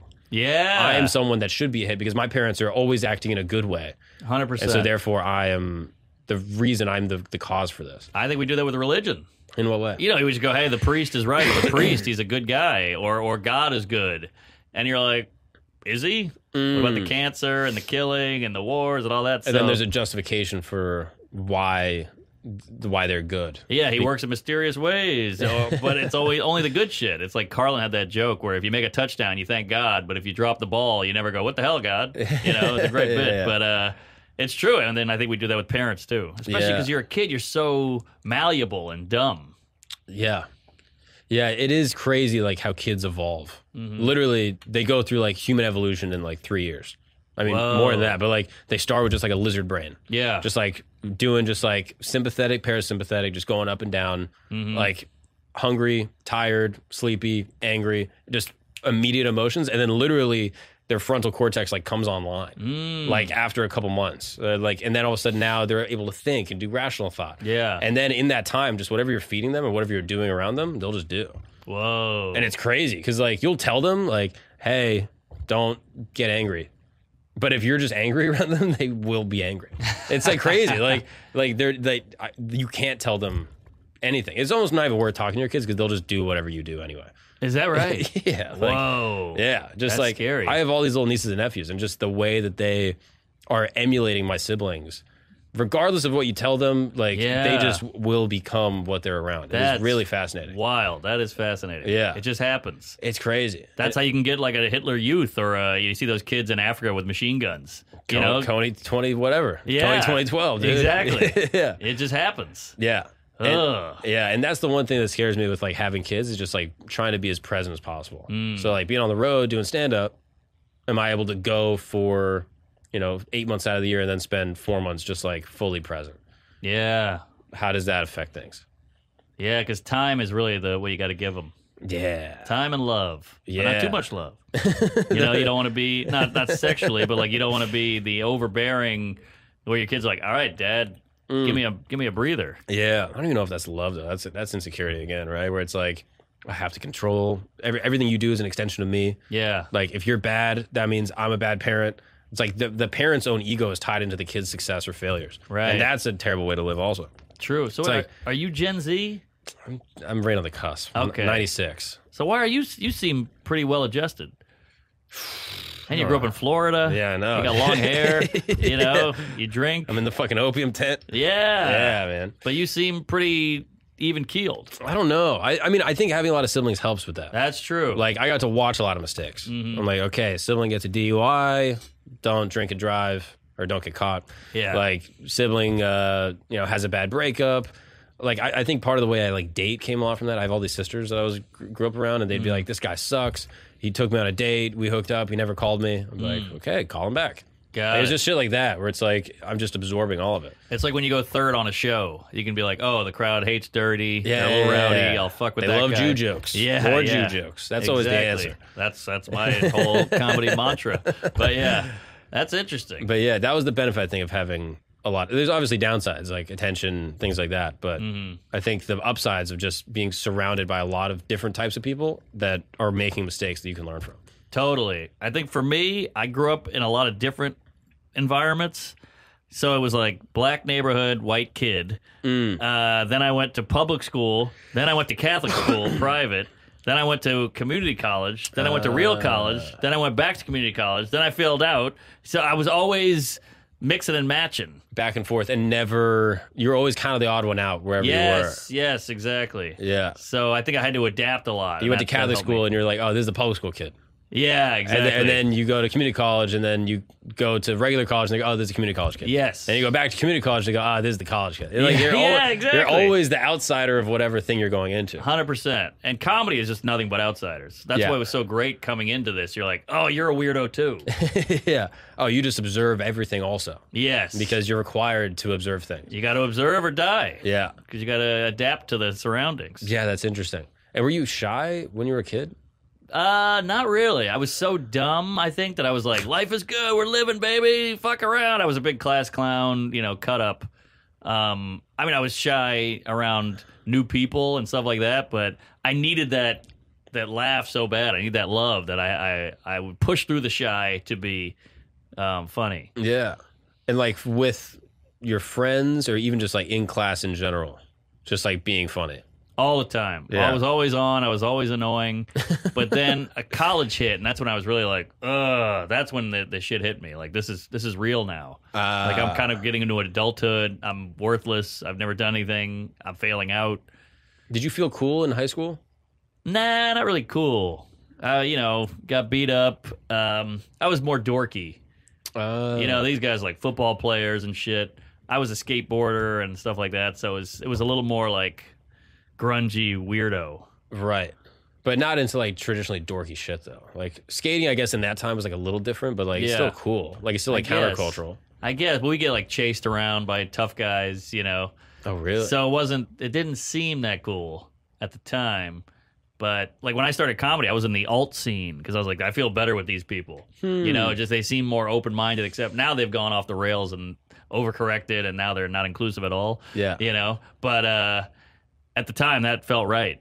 Interesting. Let me go with the weirdos. That's that's where you fit in. Yeah. And did you like skating for that reason? Did you feel like skaters were a Yeah, little maybe, outside? maybe very outside. I mean, the whole thing is just like being somewhere you're not supposed to be. You know, like you you grind on a ledge of a bank, and the guy comes out and goes, "Get the fuck out of here, you kids!" And you're like, "This feels right." Mm. Getting yelled at by this guy. But never traditional sports. You were never like, oh, I'm going to go try Not to play once. football. No, nothing. But never like theater either. You were never like. No, I "Oh, did a man." little theater. I did Oh, a little- really? My parents made me do theater. Like, you got to do something. So in the summer, I would do acting camp. Oh wow! Did you And like it? That was great. You, that was great. You enjoyed it. yeah, I did because it was all just fucking around. You know, like you get to make the set, then you uh, you, you do the lines, and then you you act it out, and you rehearse, and Hmm. you fuck around backstage. You put makeup on and a weird outfit and all that. It was fun. And why didn't you stay on that track of, of doing theater? I was a horrible actor. I can't. I'd rather cut out of the scene and say something actually funny than just read the script. It was too constrictive.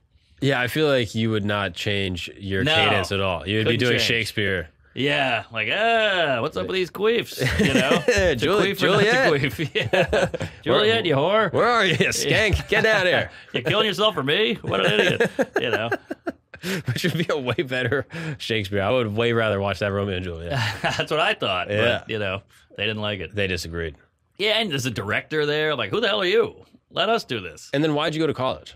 My parents made me. Force you. It was the '90s. It was like, this is what you do. You graduate, you go to college. Did you get student debt at all? Like no, loan debt? I actually paid for all of it. I'm done, and uh, I'm so glad. Were you excited to be moved out of the house, like with your parents not not Oh, big, on you? Big party guy, big booze guy. I just wanted like no um, supervision at all. Ah. I'm a, I'm lucky I'm not dead. I mean, the drinking and driving I've done, uh, the drugs, How, the mu- how house many parties. miles you put on? You think? Oh, dude! One time I drove to Baton Rouge. I was so drunk. It said 66 miles away. I fell asleep and I woke up and it said six. And I was like, "Holy shit! How did I not die?" Dude, you're the first Tesla, dude.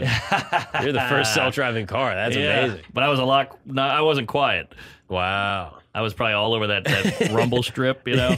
yeah, just screaming. Yeah. They should make that rumble strip like a song. Oh yeah. Like it is always just like a gross noise, but like if it was just like a little beat. true, but you don't want it to be a lullaby. No, no, it's the bass line of like Tool or some shit. You know what I mean? Like get it going a little. Yeah. Yeah, yeah, that's true. that's wild. And so, and why go to college? Like after community college? Well, I dropped out just to go to comedy, but it was just like I was so rudderless. They're like, you got to go do something. You need some structure. You'll sleep till three. You'll get drunk every night. You'll fuck around with your friends. And then comedy is the only thing that like pulled you out of the sp- spiral of like nothing. Yeah, I was. Uh, I went to film school. That's how how little I had going on. I'm like, maybe I'll go to film school. I'll be Woody Allen. I'll fuck a, a young Asian. And uh, then I went to film school and I started doing open mics at night. Uh, And I was like, "This is it." So I'm literally at this school. My parents are like, "How is it? Are you learning anything? Do you, does this feel like a right path?"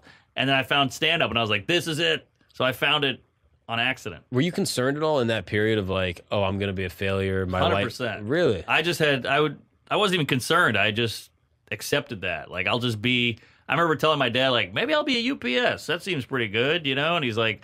Yeah, I don't know. And then I was like, maybe I'll be a bellhop. That's a good gig. You're running around, you get a little hat on. He was like, yeah, I don't know. And I could tell he was disappointed in me. Because you were only picking occupations based off costume. Yeah, I feel like you were just yeah. like, who's got a cool outfit? Yeah, mailman. They wear shorts. That's pretty good. yeah. I got a little car with no door. So I was like, I'll just be a, oh, I'll be a good waiter. If I can really get a waiting job at a nice restaurant, that's a pretty good gig, you know, and I can sleep in, work at night. And were your parents like trying to guide you to like be They more were. ambitious? Like, In their own way they were, but if you don't have it, you don't have it. But I knew if I found something I liked, I would go all in. and then you just happen to do stand up, and you're like, all right, this is it. I was like, this felt fun, this felt right. So you got the fix of the theater, but also you could be accepted for your weird thoughts. Yeah, the weird thoughts that were alienating Yes. all all growing up. So you al- always felt misunderstood, hate feeling misunderstood. So then when you finally are getting a laugh, a room of people is laughing, which is kind of an agreement, Yeah, you know? And if Yeah. you get a big laugh, you're like, ah, that's an acceptance, like concentrated. have you heard that quote? Laughter is the sound of common understanding. Ooh. Yeah. I haven't, but I love it. It is is exactly how I feel. Like like you say something, and what is a joke? Like how do you understand a joke? You get it. So it's a Yeah. whole group of people getting the same Yes. thing, and they're all understanding. And then how do they show their understanding? They laugh. Like Nailed it. it's very simple, and it's a very validating feeling, especially if your whole childhood you're growing up like, hey, isn't this interesting? And you're telling people the skate park, and they're like, it's kind of weird. Yeah. And you're like, even the weirdos think I'm weird. What the fuck? Yes. And then you're talking to a girl and you're like, well, didn't you just say this other thing? And you're kind of being a hypocrite. And she's Oh. like, fuck you. And then you're like, okay, no, I, I'm constantly being chastised and ostracized for the way I feel and the things I'm thinking. 100%. And then I find a venue and an outlet to not only be understood, but to be applauded. Yeah. That's pretty profound. Yeah, I think you nailed it. That's why comedy was great, and that's why people are like you do six sets a night. What are you crazy? And I'm like, It's just more acceptance. Yeah. It's- I'm, I'm getting more of the drug, and I'm working out. Like I get to work on my act and make it better, and I get better at it. Like if you were working on the piano and you love the piano, would you do it for 15 minutes and then stop? No, I got to do it for. I want to do it for an hour. yeah, an hour it's an and a half. obsession. Yeah, it's an obsession, and you can only get good by doing it. So people go, five sets a night, is that necessary? I'm like, well, if you wanted to be a basketball player, would you just do one 10 minute session? Yeah. No, you'd play all night. Or, yeah, you do or- as many as you can. Yeah, And if you could do seven sets, and it was feasible and it wasn't super far, exactly. But the bottom line is people go, six sets, you're running around. I'm like, but that's the only way to do it. You need a full audience and a microphone and seats and a building.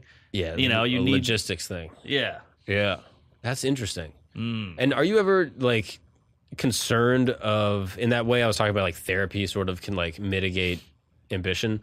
Were you ever concerned like, oh, if I work on that feeling of validation and getting that validation and sort of like figure out what that is, that it'll impact the stand up? Ooh, I never thought that far into it. I just thought, I hope this is funny. uh, Because I think about that where I'm like, like, uh, do I want to go to therapy? Because if I therapize all my feelings, Oh, I I had that worry. Yeah. and I I sort of like understand why I'm l- see- seeking all these things. Mm-hmm. Will I want to do stand up less? Will I will I write less? Will I want to Yeah. share ideas less? Fortunately, that didn't happen. Uh, But Right. that that feeling, that fear was there. yeah, yeah. I guess I thought of that, but I was so in need of therapy that because if you're funny, you're funny, Mhm. and the trauma's already baked in, so you're not gonna c- clean. It's like when you're hungover and you're really hurting, and you drink a glass of water, and you're like, "Well, I'm dehydrated. Shouldn't the water help me?" Yeah. No, no. It's already you're already done yeah, the yeah, damage. it's in there. It's the same with therapy. Like you need the water, but it's just to help you learn what's wrong with you. Mm-hmm. It's not gonna actually heal it. Yeah, I feel the same way with mushrooms. People will be like, "Dude, I took mushrooms and like I don't feel any different." I'm like, "It's not going to do anything. Like it is going to show you different ways to think about yourself that Yeah. then you have to work on." Yes. And yes. that afterwards is when the actual effort goes in, where it's like writing down how I feel, writing down the things I did wrong, thinking about your life in a different way, Yeah. and then applying the lessons that you learned. Yeah. It's like it's not like it's a panacea that's just gonna like change your brain chemistry. Then all of a sudden you're like, oh wow, I'm not an asshole. It's like no, No, nothing is that. All these people relying on that. Like, how do I become happy? It's like, well, if you're watching this, you're already fucked because you got to do the work. You can't just have a video tell you how to be happy. Yeah. you got to go in and do the do the the heavy lifting, but. Nobody wants to do that. They want Yeah. to take a pill and just fix it. yeah. I mean, and I think that's probably like a function of like Western Yeah. shit in general. Like there's just a lot of pills Yep. that have made a lot of things a lot easier. But unfortunately, those like internalized things and the traumas and shit like that, like I don't. Maybe one day there'll be a pill, there'll be a surgery. You can go in, they can fucking chop up a fucking Maybe. chromosome and make you retarded. Who knows? Well, have you heard the quote? There's no free lunch in nature. Yeah, So I think like you gotta you could take a an oxycodone or a fucking fentanyl pill and you'll feel great, but it's not gonna do any long term effects. It's Yeah, just without- for right now. the actual effort. Yeah, you gotta go in and, and do the work, but that's hard. Like I have a friend he's super depressed all the time and all he does is sit online and all he does is in, absorb all this news and Trump and Ukraine and uh, BLM and all this shit. And he's just always absorbed and he's always bummed out. And I'm like, well, you got to get off the internet. And he makes all these, well, then I won't be informed. Then I'll be out of the loop. And I'm like, dude, that would be the best thing for you. Yeah. And then I'm like, get a job. He doesn't have a job. He just gets unemployment.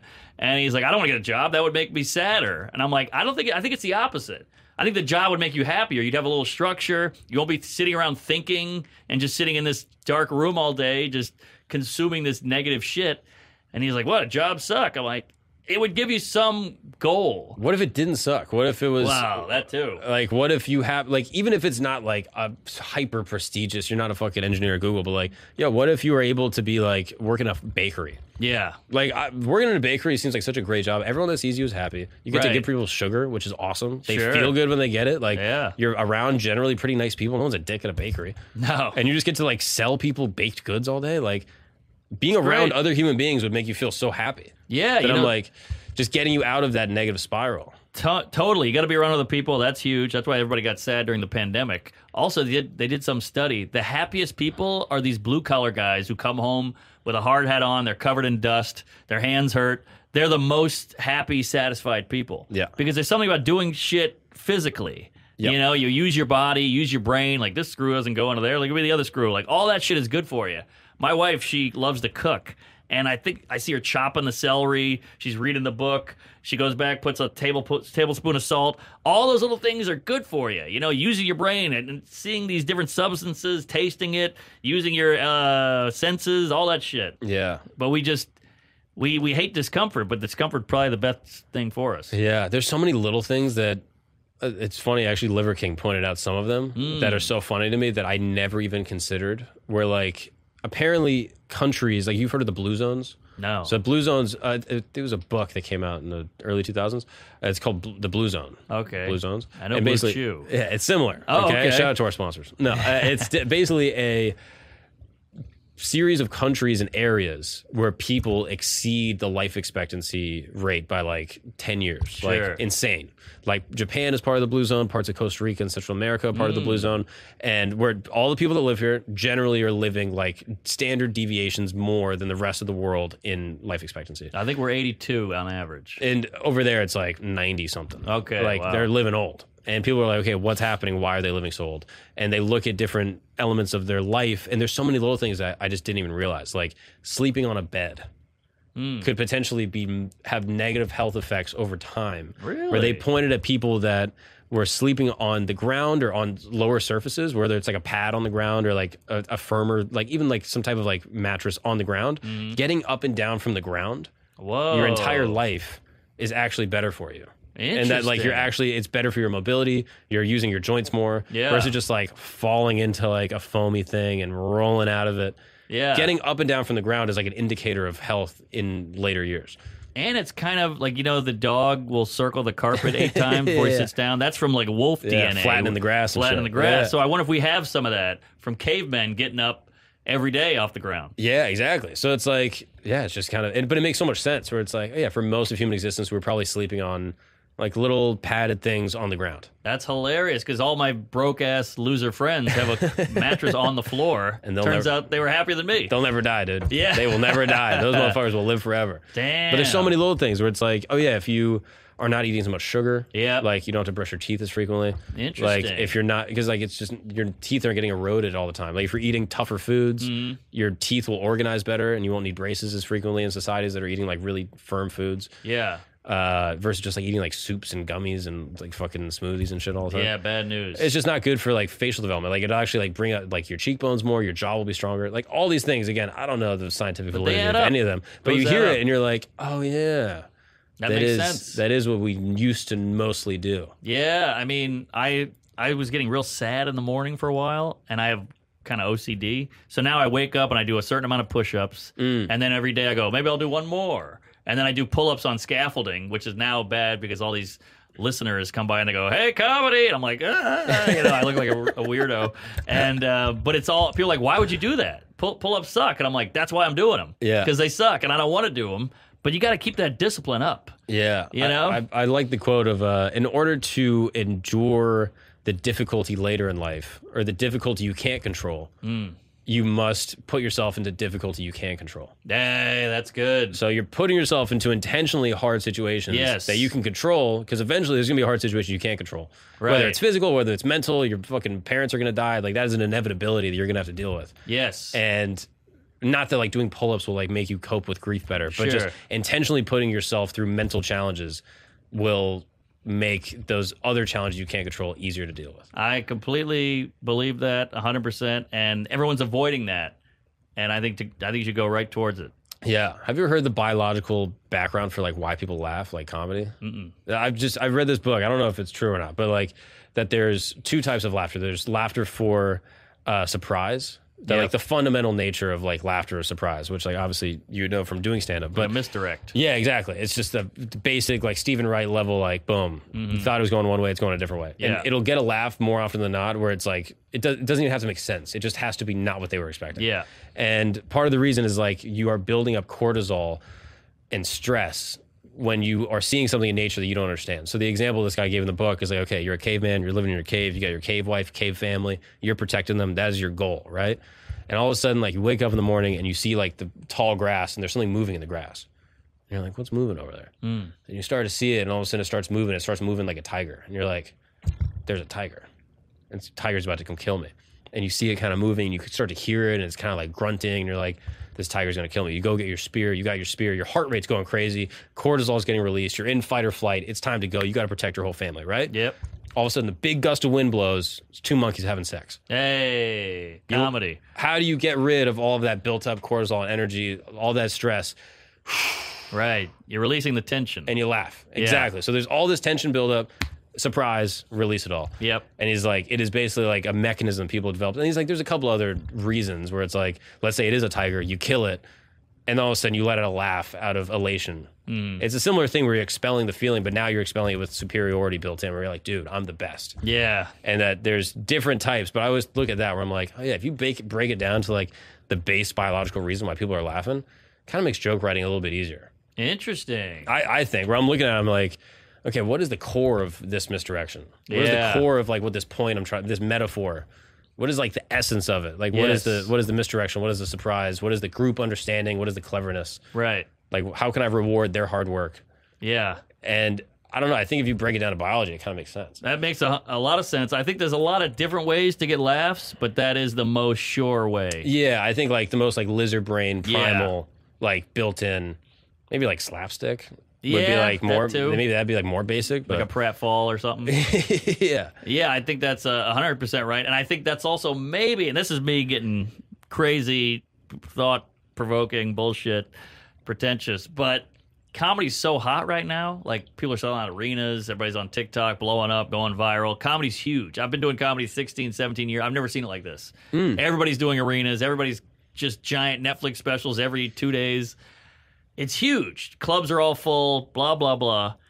Maybe it's because a we have such comfortable lives that we we need that cortisol buildup we crave it like an audience is in the uh, in the show going like oh i, I feel something for once you know because we're all just uber eatsing and netflixing and and sitting on a bed that's too high you know so i think we crave that and i think well the world is in a weird place too so i think we want to like laugh and shit yeah. that's part of it too. I think uh, a lot of stuff like you you watch the news for ten seconds and you go, that seems weird. What's up with that? Oh, genders are fluid, uh, racial tension, this and that, Ukraine war, Biden's falling down. There's all kinds of stuff going on. So you're like, ah, and you can't really say as much now. So when you you you almost crave hearing someone else say it. right. You know, like the court jester was the king. He was like the relief for the king. Like, oh, okay, great. Uh, I can I can let back, let loose a little and watch this idiot. And I think we need that a little now. Do you still get frustrated watching the news and stuff? Like- I I try to cool it on it. I know, I know you've talked about like different, you know, like PC shit like that in the past. Like, do you still watch things, it like with Biden or whatever else, and get like angry? I don't get angry at that stuff. No, I get angry at uh, like people overreacting, uh, which I guess I'm overreacting. But I get angry at like you know people making a mountain out of a molehill, and maybe their lives are empty, so they make something out of a thing that's really not that big of a deal. But then when you question them about it, they flip out. That kind of shit bums me out. Yeah, Like it's weird where like true crime is so insanely popular. People are, you know, bodies getting jizzed on and uh, kids getting molested, then killed, and then thrown into a cornfield. And then we're like, hey, but that, that gay joke was a little rough. And you're like, you just listen to four hours of uh, pedophilia and uh, necrophilia, but you're worried about this? I think we're, we're, we're, we got, we got it so easy that I think we, we make a big deal out of certain shit. and you feel like there's a hypocrisy. Yeah, it's a hypocrisy and just like uh, you're trying to. I think there's like a people are trying to make a personality out of being outraged, Mm. and I think we're all gonna die one day anyway. And I think it's so fascinating that people put this much energy into that. Yeah, Uh, yeah. I don't understand. At least uh, for me, at least I, I don't like consuming that kind of stuff and getting frustrated about it. Yeah, same. I don't. It's not I don't good. like. I don't even. I kind of don't even like joking about it too much because then I have to know about it. right. like there'll be same. certain topics where I'm like, I don't even want to get into this, but I feel like I have to because I'm gonna write a joke, whatever. Right, but like, right, right. I'll just see stuff and I'm just like, I don't even want. I'm the same way. I, I don't don't, know, I wanna don't know know. anything about politics, and people make it their whole personality, and it's. I think it's because they have a, a lack of purpose in their life, so they like they go to this, and they're like, "This is my thing," and then they just flip out and get delusional and weird and angry, and I, nobody wins. Do you, do you vote in elections? No, I'm, I voted for Biden once just because I wanted to get Trump out Yeah. and uh And it's not even like I like Biden or I hate Trump that much. I was just sick of how political we got. So I figured, hey, let me, let me vote for the boring guy Mm. just to like, m- so we can move on with our lives. Because it was like when Trump was in office, it's all we talked about. It was on every fucking channel, and w- women were furious, and black people are furious, and this and that, and attention. And uh, I just hated the the state of the country. Do you think the discourse was better for stand up? I just I don't think so. I hate when people are like Trump's oh, you got a lot of material. I'm like, well, everybody's doing the same fucking joke. Right. That's not good for art. Yeah. Every late night, Trevor Noah, Stephen Colbert, uh, Seth Meyers, Jimmy Fallon was all Trump, Trump, Trump, hair, orange. Who gives a fuck? Hmm. Do you feel like there was a unity in like the topics people were discussing? I think it became two camps. It was like, hey, Trump's horrible, and then people who were like, ah, I think he's pretty funny, and now and now and now is more divide. And that division was not fun to do stand up. No, I hate the divide. I like when comics. I don't care if you're fucking Maria Bamford or Andrew Dice Clay. I want us all to be comics. Right. And you, yeah, and having some type of like agenda that's being put on you culturally, like, Yeah. hey, everyone's thinking about this thing, Yeah. so you have to talk about it. you have to talk about it, and it hurt comedy because a you get a lot more unoriginality, and b you get like these emotional comedians who are like, we need to come together and stop this and stop that. And you're like, well, that's not funny though. I get you. You got a message and you, you're angry or whatever, but that, that's not comedy. Right. So it, I think it hurt comedy. What's up, guys? We're going to take a break really quick because I have to tell you about an amazing new device called Fume. That's right, Fume. If you haven't heard of it, now you have. Fume is effectively flavored air. It's one of my favorite ways to de stress. If you know me, you know I don't like to pick up bad habits, and Fume takes the bad out of the habit, okay? Instead of electronics, Fume is completely natural. Instead of vapor, Fume uses flavored air. And instead of harmful chemicals, Fume uses all natural, delicious flavors. I love the mint flavor. You take a deep breath. and the fume just feels amazing. It's a great way to de-stress. It makes you feel relaxed, and it's just a great way to even just like fidget while you're sitting in your chair. It just has like a cool little like bamboo knob. It's awesome. I love the fume. It just looks cool. It's super discreet. It goes in my pocket through my backpack. I can have it at the airport. It's not a problem anywhere I go, and it just looks cool. It's fun to have. So let me just say this: stopping something is difficult. It's hard to do, and that's why people put it off for a long time. But switching to fume is easy, enjoyable, and even fun. It really calms my anxiety and is a great way to de stress. Fume has served over 100,000 customers and has thousands of success stories, and there's no reason that you can't be another one. Join Fume in accelerating humanity's breakup from destructive habits by picking up the Journey Pack. That's right. This is what I want you to do.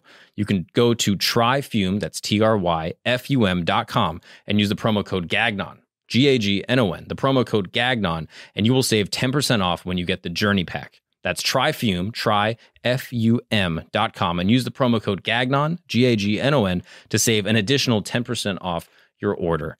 Kick the bad habits, take the bad out of the habit, take a deep breath of basically flavored air that'll make you feel amazing, take out the anxiety in your day, and make you feel more relaxed. Now let's get back to the show. When you started stand up, were you concerned with like ticket sales? Was that like a goal for you where you're like, No. I'm going to do this venue? To me, it was like, let me not have a day job. Yeah. That was the goal.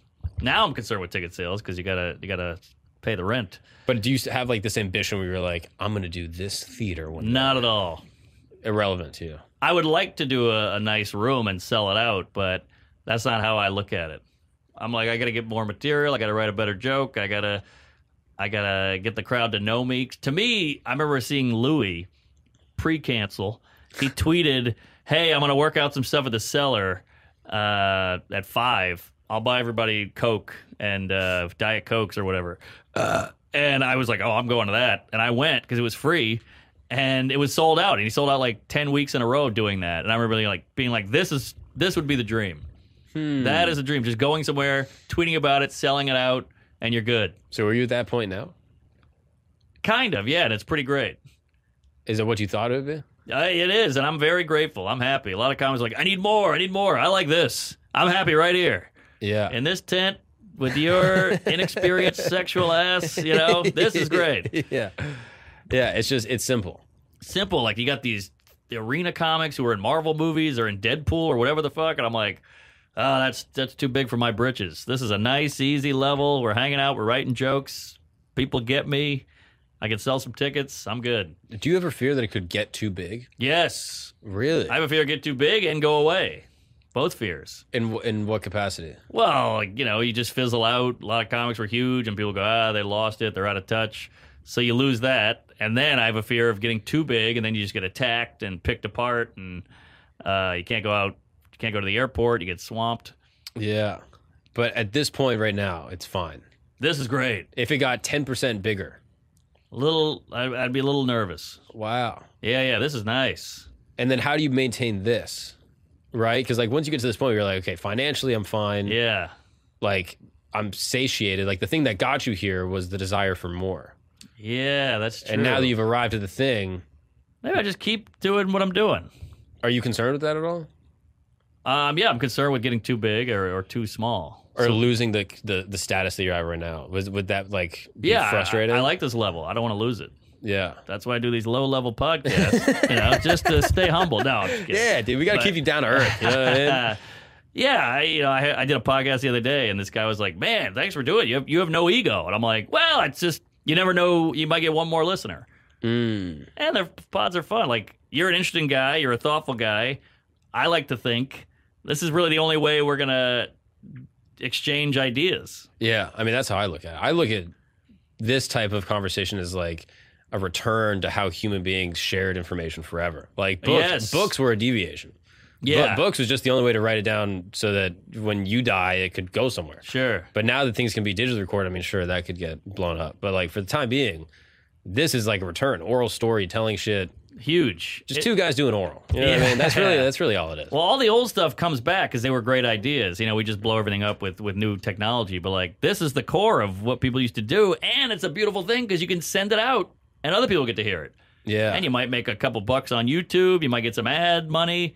So it's a win win. yeah. People get entertained in their car. Some guy's driving a forklift gig right now, and he's listening to us uh, homos yammer on. Yeah, man. And was there any like anything else you wanted to do in stand up that hasn't happened yet?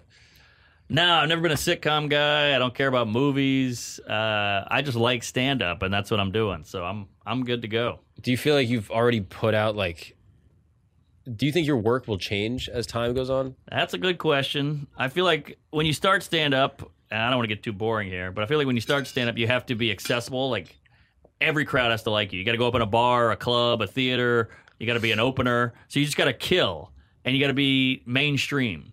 But then when you kind of get a fan base and you can kind of start doing your own thing, people know you, and that's when you can really grow. I think so. Uh, I'd like to guess. I guess I'd like to grow more. See And how just- far I can go. In terms of like better jokes, or do you think the jokes will change? I don't think the jokes will change that much, but I think the audience will will meet me halfway a little more. Ah, Because there's stuff where I'm like, oh, I could say that, but I don't think people will understand what the hell I'm talking about. But maybe at some point they would. Right. I mean, yeah, at a certain point they don't have to learn who you are. They Yeah. understand the essential nature of what makes Mark Mark. Exactly. Like that whole thing of going up and having to earn their trust. You got to do three jokes, and they're like, oh, okay, this guy's Yeah. he's solid. Fuck the filler. You can just be like, so anyway, I was fucking my grandma. And Exactly. You're just in it. And I'm just in it. And I, I, I, the cool thing about the internet is I'll go out on the road and I'll just open up by making fun of Will Smith and saying horrible shit. But if I did that to the seller, they'd be like, Jesus. Like I, I opened with a joke right when he got uh, a, he got a, a movie. And I said, Will Smith's in a slave movie now, which, you know, is good for him because he's used to the backlash. and uh, if I did that to the seller, they'd be like, Jeez, what the hell? But I'm like, ah, fuck you. That's a good joke, but you just don't know me. So you might think I'm Mm. some racist weirdo just coming out and doing slave jokes. But I would open with that on the road because Yeah. they know me. Yeah, I do. I understand the insecurity of people perceiving me as a bad person. I, I don't like that. I would rather them think I'm not funny than think I'm a bad person. I don't know why. Like that feeling for me of someone being It like, hurts. like, oh, you're a you're a bad guy. Yeah, it sucks. I don't know why. I think it's like Catholic guilt. I'm with you. I'm with But you on like, that I one. can live with being not funny. Like, there's people that I'm not funny to. Yeah. Like, there's people out there. I 100 percent they don't think I'm funny, and that's fine. And that's, Guilty. no, I'm kidding. But no, This is what it I, is. I'm 100% with you. The bad person stinks. Whereas, like, someone think I'm a bad person would be frustrating. And there, maybe there's people out there that do think I'm a bad person, but No, I I don't would like think I would like to think that those numbers are smaller. They're very small, and uh, even when somebody gets canceled, quote unquote, and everybody's like, "Fuck you, you piece of shit, kill yourself," I'm like, "How many people is that really?" You know, Yeah, it's like the news thing where like they pick up five tweets that are negative and then Yes, report on yes. that story and then the report on the story that they created. exactly. And it's just like a cycle that they're like feeding fodder to. right, right. It's a, s- it's a loud minority, as they say. Yeah. which is uh, what I call my black friend. Hey. Hey, hey. But I am curious, like with your style is like so specific. Oh, thanks. Like, I mean, I think I mean it's like iconic. Like I hear I hear people doing the I don't know Norman. about iconic, but I'll, I'll No, Oh, take it. I hear comics doing the Norman and the way people back Oh, in the day wow. are doing like a tell. You know what I mean? Wow, that's very nice. 'cause Right, You, is you that- want to be different. Is that is that wrong to say? Like in the way you hear people doing a tell growing up, like now I hear people do, being like, ah, you know, comedy. And I'm like, Really? yeah, of oh, course. Jeez, that's crazy. Open mics and shit. I'm like, dude, yeah. That's wild. You could you got to aim higher, kids. this is horrible. yeah, they could copy Dave Chappelle. But, you know, they- they- yeah, exactly. Go go, Bill Burr. Yeah. But uh, I just look at that. I'm like, oh, it's interesting. You've carved out such a unique space. And I'm like, do you change that or, or iterate on that where you're like, okay, I'm going to do stories now. I'm going to do a special that's just like, and it's three stories. And it's the, s- still the same jokes, like the setup and the punch are there, but, or maybe it's like deeply personal. Like, I feel like a Yeah. lot of your stuff, again, not that it is a critique or that it needs to be different, but I'm just curious if you I've thought about this. on an artistic level or like, oh, what if I instead of observing the world, what if I observe my Me. world? Yeah. yeah, yeah. Well, I did Veer Dass's podcast a couple days ago, and he said the same thing. He's like, "I love your stuff. I like your act. Your jokes are fun, but what have you ever thought about going inward?" And I'm like, I don't know if that's me, and I don't know if that's it. Doesn't interest me. Yeah. So I'm probably never going to do it. Maybe I'll do it here and there, like uh, unknowingly, but I'm not going towards that. I don't think it has to change. I don't- Okay. Yeah, I don't I don't think like I look at Norm and I'm like, Norm Oh, is my one of hero. the greatest ever. Yeah. But I don't think he was like super inter- like Daniel Tosh is my favorite comic. Oh, ever. he's great. But I don't he's never like, you know, my mom. He's No. like, no, he's just observing the world and having the funniest joke about it. so good. He's a, he's so underrated too. Yeah. A Florida guy. Yeah, exactly. Yeah. Tyersville. But I, I'm with you. I think you got to just like Scorsese. He made uh, Mean Streets, Goodfellas, Casino, The Irishman. They're all very similar. It's like a bunch of dudes doing bad shit, and a lot of Italian, a lot of New York, a lot of Mean Streets, And they're all this. awesome. And they're all great. And Yeah. you could go, hey, oh, Scorsese, why don't you make a Pixar? And he's like, ah, I do what I do. That's Yeah. how I feel. Yeah, and I think a lot of people are drawn to like variation and like changing things and like you know evolving their style, whatever. Mm-hmm. And I think other people are just like, yeah, this is my thing. And ultimately, I think if it is an expression of self in some capacity, Yeah. that's all that matters. Yes. Like I- I to mean, me, hey- I'm like all art should just be an expression of self. I agree. I mean, look at Hedberg. Everybody loves Hedberg, praised, you know, one of the funny joke guys. Yeah. He would just be like rice or Tide or, uh, you know, donuts. There was nothing about him or his heroin. Yeah, And I don't know why we consider that this upper echelon. Like, oh, you got to go inward. You got to open a wound and all this. I'm like, that's not what they do. Is that what they do? yeah, that's interesting. Yeah, do you feel like it's seen as like? It's interesting because I think if you start that way, people are like, ah, who cares? Yes. I think I completely That's how I agree. feel. I never wrote a joke about like my personal life in the first five years of doing stand up because I was Yeah. like, who gives a shit? That's how I feel. I see Like- comics doing all of it. I go up on stage and like, so my dad and then my dog and then my childhood. I'm like, who cares? Who the fuck Yeah. are you? Why would we care? That's so narcissistic. Which I also do like comedy like that. But Sure. for me, I'm not like sitting down writing a joke to be like, okay, this is going to be Same. my thing about my life. Yes. And yes. like my piece about my mom or what, you know what I mean? Yeah, Or no. if it is, it'll be like a conduit to some greater. That's point. how I feel. I'll, I'll open up like I was at the bank today, which is about me, but it's really a, a money Right. joke or a But bank then joke. Louis will say some joke about like, you know, my kid did this thing, and it's the funniest thing ever. So That's I, true, I don't too. think it's right or wrong, but I do find it interesting that on an early, like if it's early in your career, I think people are like, ah, who cares? And then if you do it later in your career, people are like, wow, this is Yeah. a beautiful evolution. And I, I like when people evolve, but at the same time, I don't think it's necessary for every great artist to do. I agree, and maybe it'll happen with me, but I, I don't. I don't care right now. Yeah. I don't care about it. So how am I going to write about it?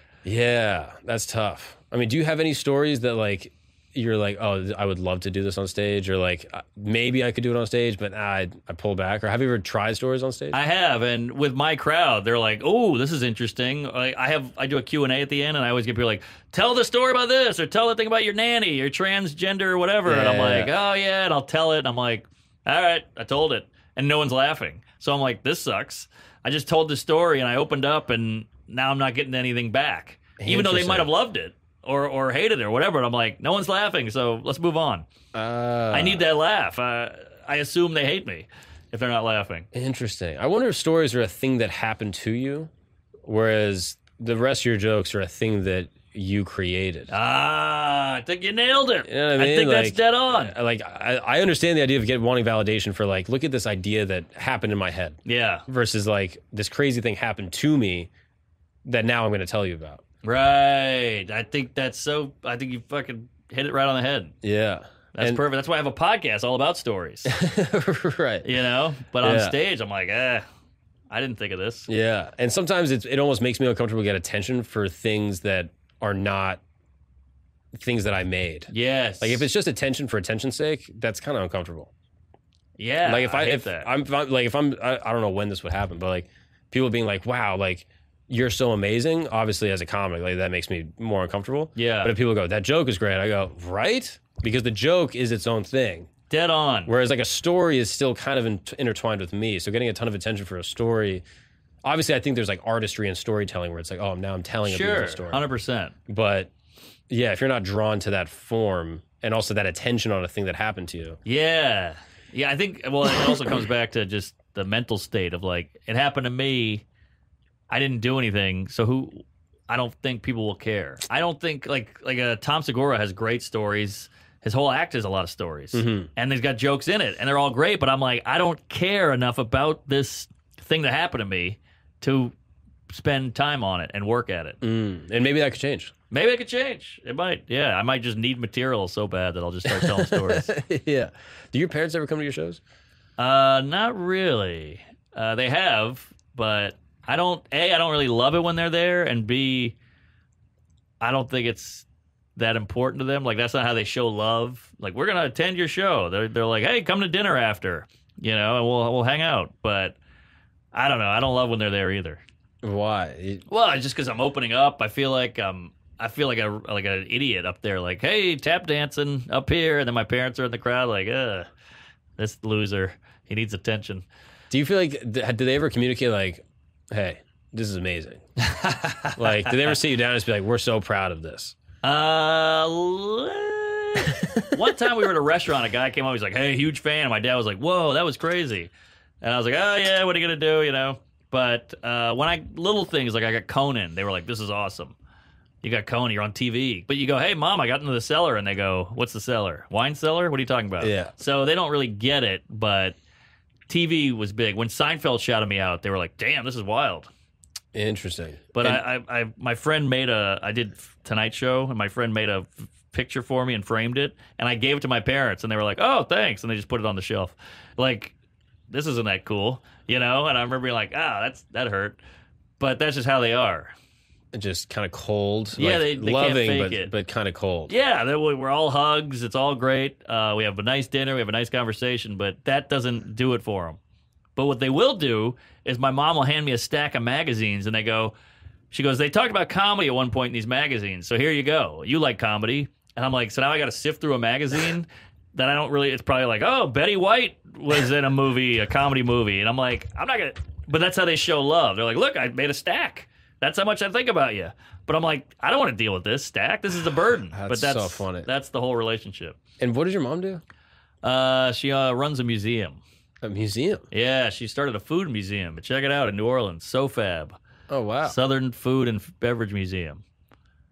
yeah, she started it. She was a lawyer growing up. I think she hated it, and then she started a museum. It's in why- New Orleans. Why does she like food museums? She loves. She's a big foodie. She loves like Cajun cooking and Creole, and she wrote a bunch of cookbooks. Oh wow. So now she just opened this museum. That's interesting. Yeah, it- people people come from around the world to see this thing. And she spends most of her time doing that. all day. Like this is her passion. She found her thing at like sixty. Oh wow. Yeah, my dad. He's bored out of his mind. Is he still working? I think he does some real estate on the side, but he was a you know he grew up as a lawyer, so he he'll still like notarize stuff for a couple bucks, but uh, it's mostly real estate. That's interesting. Yeah, And so you'll raise your kids differently than the way your parents raised you. You think?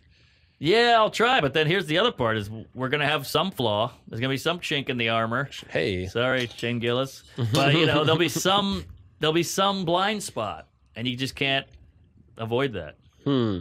Isn't that scary? Yeah. Even if you do everything like all the shit your parents didn't do, you're like, I'm gonna work on that, I'm gonna focus on that, but you're still gonna have something you fucked up. Yeah. Yes, you can't control every little piece, No. and that is a little paralyzing. yeah, yeah. It's scary. And I think people like I I think a lot of people wait to have kids because they're like, I'm gonna figure it all out. Yeah, yeah. And then I'm gonna have kids and I'll, I'll be figured out. Yeah. But it's also like, yeah, maybe they weren't perfect or do everything perfect, of course, just like everyone's parents. But the outcome from it is pretty good. Like if you're happy, Yeah. Like obviously, I'm may- happy. maybe, there's things you could have done different, but if you're happy with it and you feel like the the way things worked out is good, then who's to say that those things that happened before should be different? Hundred percent. I Yeah. agree. And, and a little uh, trauma is not so bad. Yeah. I mean, maybe a couple. I'm, Maybe. I'm, I'm proud of you. Could Yeah, be, you know, maybe, maybe. that maybe that could work out. One less finger would have been nice, but yeah. No, you think you need a little bit of salt on the sauce. yeah, You don't want to be bland. yeah, exactly. You don't want to be boring.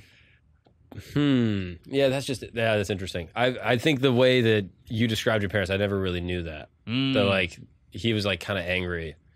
yeah, he was just like a typical like old school dad. You know, like dad's home, shit, go yeah. hide. You know, yeah. and Yeah. he, he was he was he was mad unpredictably. You know, like you know, most dads like, hey, you you wrecked the car, you piece of shit. You know, but he was mad about shit where you're like, oh, I didn't even see that coming. So now I'm getting yelled at, and it's unexpected, which was even worse. Yeah, yeah, yeah. That's I've heard people say that like unpredictability Yeah, is worse than just being mad about something. Totally. It's 'Cause- like a cat. You know, you're petting a cat, and it's all of a sudden like, you're like, whoa, wait, I thought we were petting. You know? Yeah.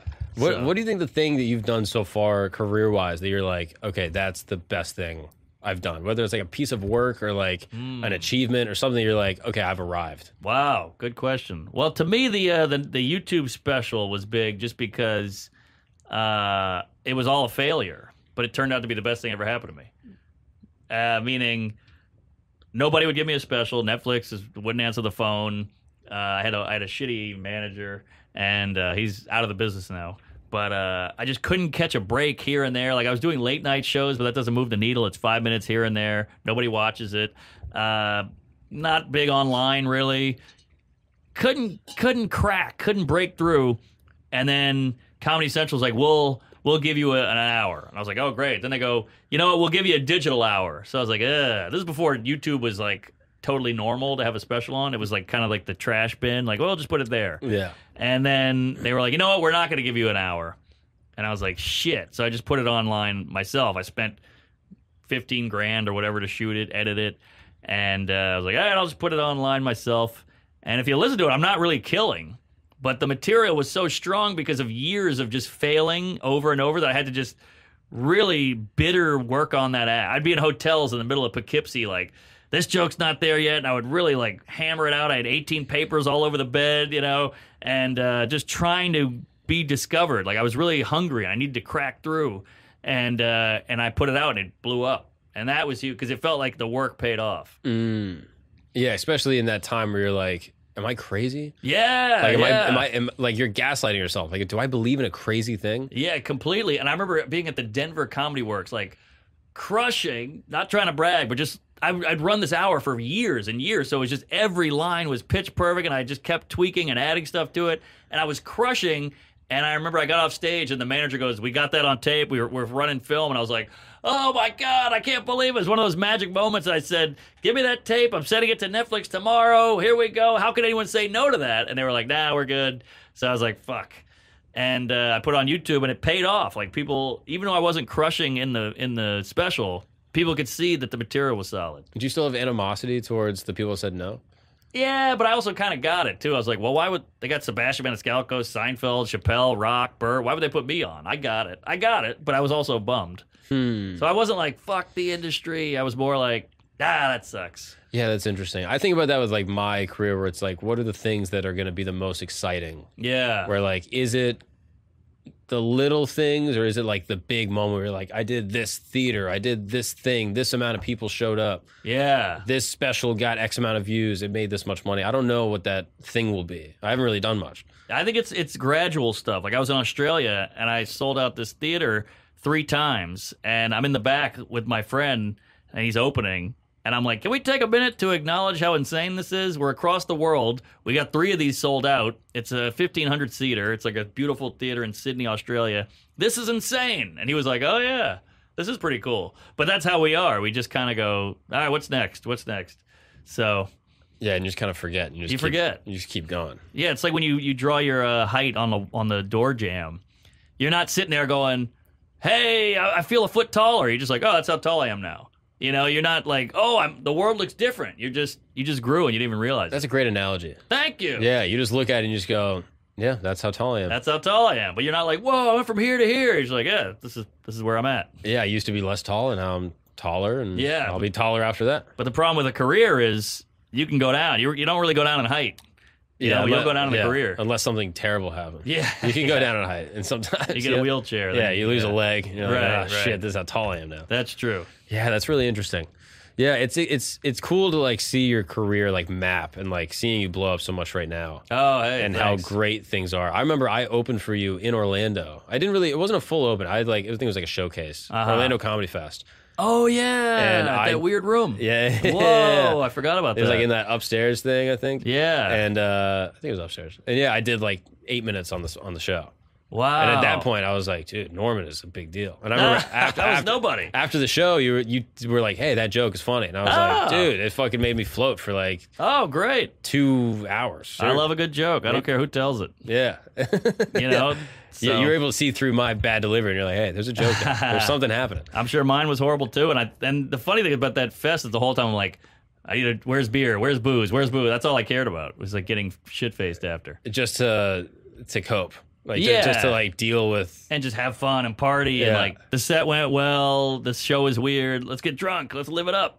Yeah, That was my whole life. Just like let's let's have as much fun as we can. Let's soak up being 28 or whatever. and that We were. happened less. That's that's that's going down. Now. Well, you get older. Yeah, yeah. The hangovers are bad. I got so much shit to do. I'm so busy.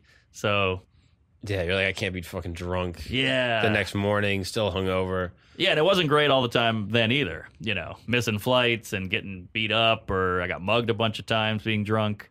So there I was downfalls as well. I thought that just happened in New Orleans, getting mugged no, I got mugged three times here. for being drunk. Yeah, I was blacked out. One time I fell asleep in Hell's Kitchen, just like in a doorway. And I woke up to like four guys going through my pockets. And I was like, what the hell? And one of them goes, he's getting up. And he hit me. And I went out again. And I woke up and he, uh, they had all my shit. They took my pen, my keys, my phone, my wallet, my joke book.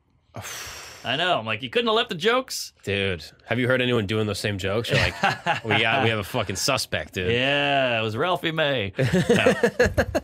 Glad he's. No. But yeah, uh, so But yeah, that you get mugged a couple times drunk, and you're like, nah, I'm good. Yeah, yeah. And then you're like, what am I doing with my life? I got to get it together, blah, blah, blah. Yeah, You know, also performing hungover, I'd be on these big shows hungover, and you're like, this is a great moment.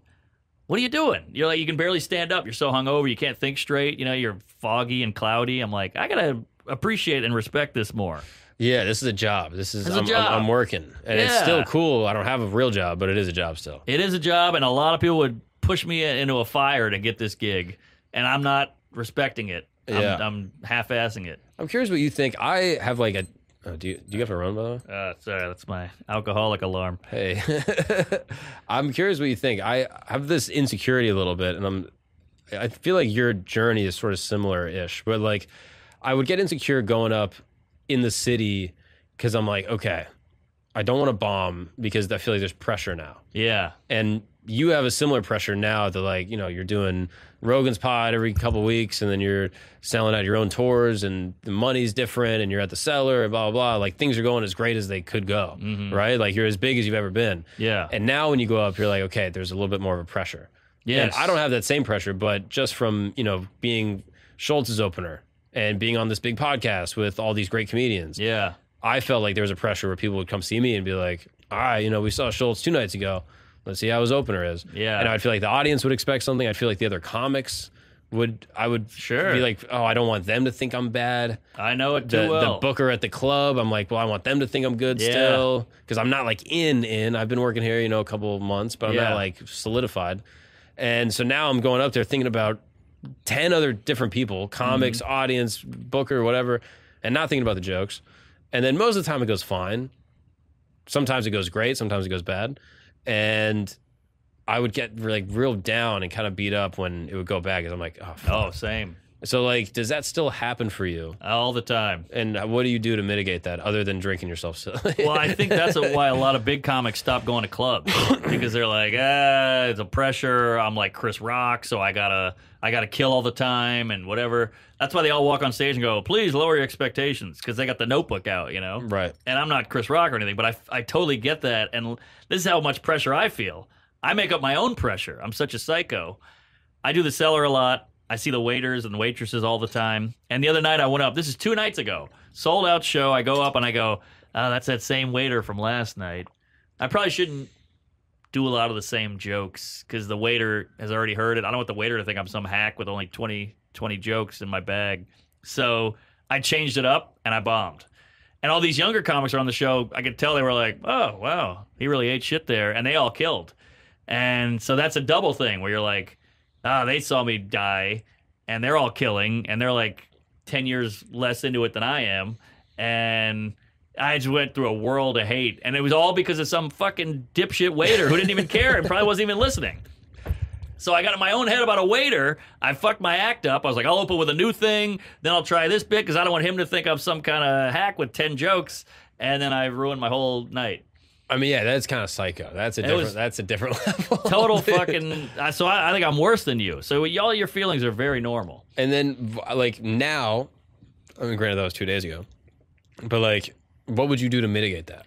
I would say, hey, the waiter doesn't give a shit. You're you're putting that on him. He doesn't care. Do your act and kill. Because if you walk on and off and murder, no one's gonna be like, oh, a lot of the same stuff. You know, they're gonna go, hey, I got murdered. Yeah, So don't worry about everybody else. Don't put thoughts into their head. They're probably not even thinking. So I'm thinking about a waiter who's not who's probably worried about a table of people who won't tip or whatever. He's got his own problems. And I made up this whole scenario and then I suffered the consequences. yeah, yeah. That's that's rough. Yeah, yeah. So now the other comics are like, geez, what this guy's getting a Netflix special? Pfft, Come on. Yeah, and they're also not thinking that probably. Probably not. They're like they're looking at you being like, oh yeah, Norman had a rough set. Yeah. Not to bring back Louis, but I would watch when Louis was in the peak, like TV show, movies, everything, uh, new hour every year, he would bomb for like months. And then a month or three months in a day, he'd be killing. And uh, everybody's like, geez, Louis is really dying up there. He's supposed to be this great comic. And then a month in a day or three months in a day, he'd be murdering with brilliant shit that he was just working out. But I think that's why he was so good is because he took the time to work on it, fail, tweak it, go back up, fail, tweak it, go back up. That's a real artist. Yeah, let yourself be bad. Yeah, Yeah, the other art forms, it's easier to let yourself be bad because it's so private. right. That's That would- why Eddie Murphy's fucked. Because Eddie Murphy was like, is Eddie Murphy going to start stand up again? I'm like, I don't think he should unless he's willing to let himself fail. I mean, Eddie Murphy's known as the funniest guy ever, phenom, you know, change the game, leather suit, looking at my ass. Now he's going to go up there and go, "Is this anything? What, what, what's up with uh what's up with funerals? Open casket. Who wants to see a dead body? Huh? Uh? Yeah. Huh? Ah, and then everybody goes, "Jeez, Eddie Murphy's a human. This is this is brutal." Yeah. But you got to do that. Yeah, and then it's also so tough to get a read.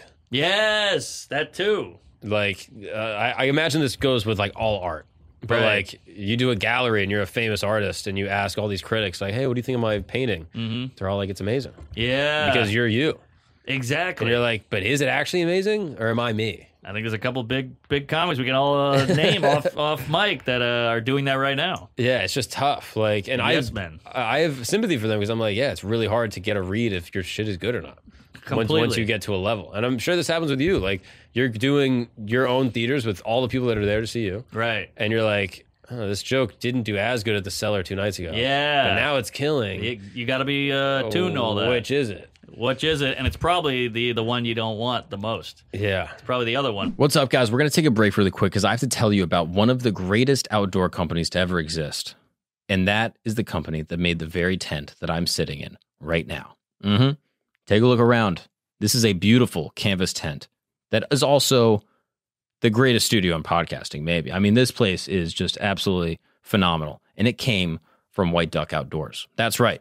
I went all through the internet. I was trying to build this brand new space where I'm going to have the most interesting conversations in the world. And I was like, you know what? I need a tent that's going to be beautiful. It's going to last. It's going to be big enough. It's got to be able to hold all this equipment. I can hang stuff on the walls. And that's how I found White Duck Outdoors. They're the best. They're great people and they make amazing products. This is straight from their website. Their products are inclusive. They're for anyone and any activity. It could be camping, glamping, hunting in your backyard, a podcast studio. There's so many uses for these amazing tents. Me and White Duck Outdoors have a great relationship, and that's because we agree on a few major points. All right. At the core, we both want to disconnect from the grind and stresses and repetition of day to day life and reconnect with friends, family, loved ones, interesting people, doctors, psychologists.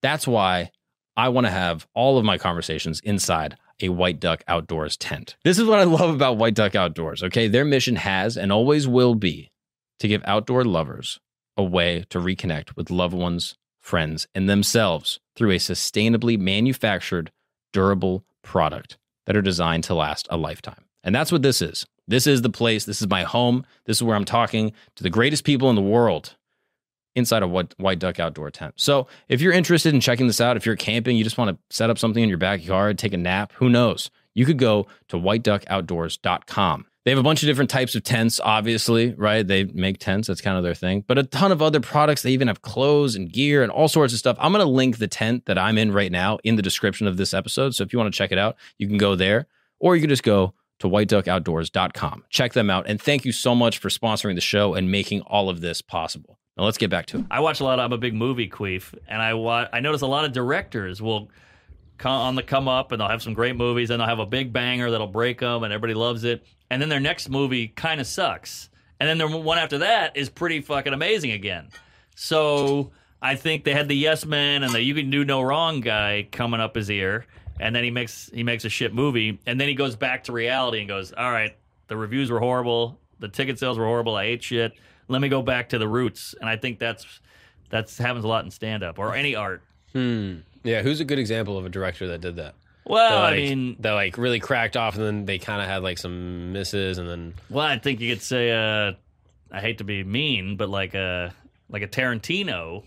You know, you got Pulp Fiction, you got Reservoir Dogs, Pulp Fiction, amazing. Pulp Fiction was the one, and then you do Jackie Brown, which I love, but it it's no Pulp Fiction. Hmm. And then you know you get Django, which is great, and then you make the Magnificent Sir. What is it? The Deadly Seven, something Hate- seven, hate- Hateful Eight, Hateful Eight. Hateful Eight, which was like kind of weird and all over the place.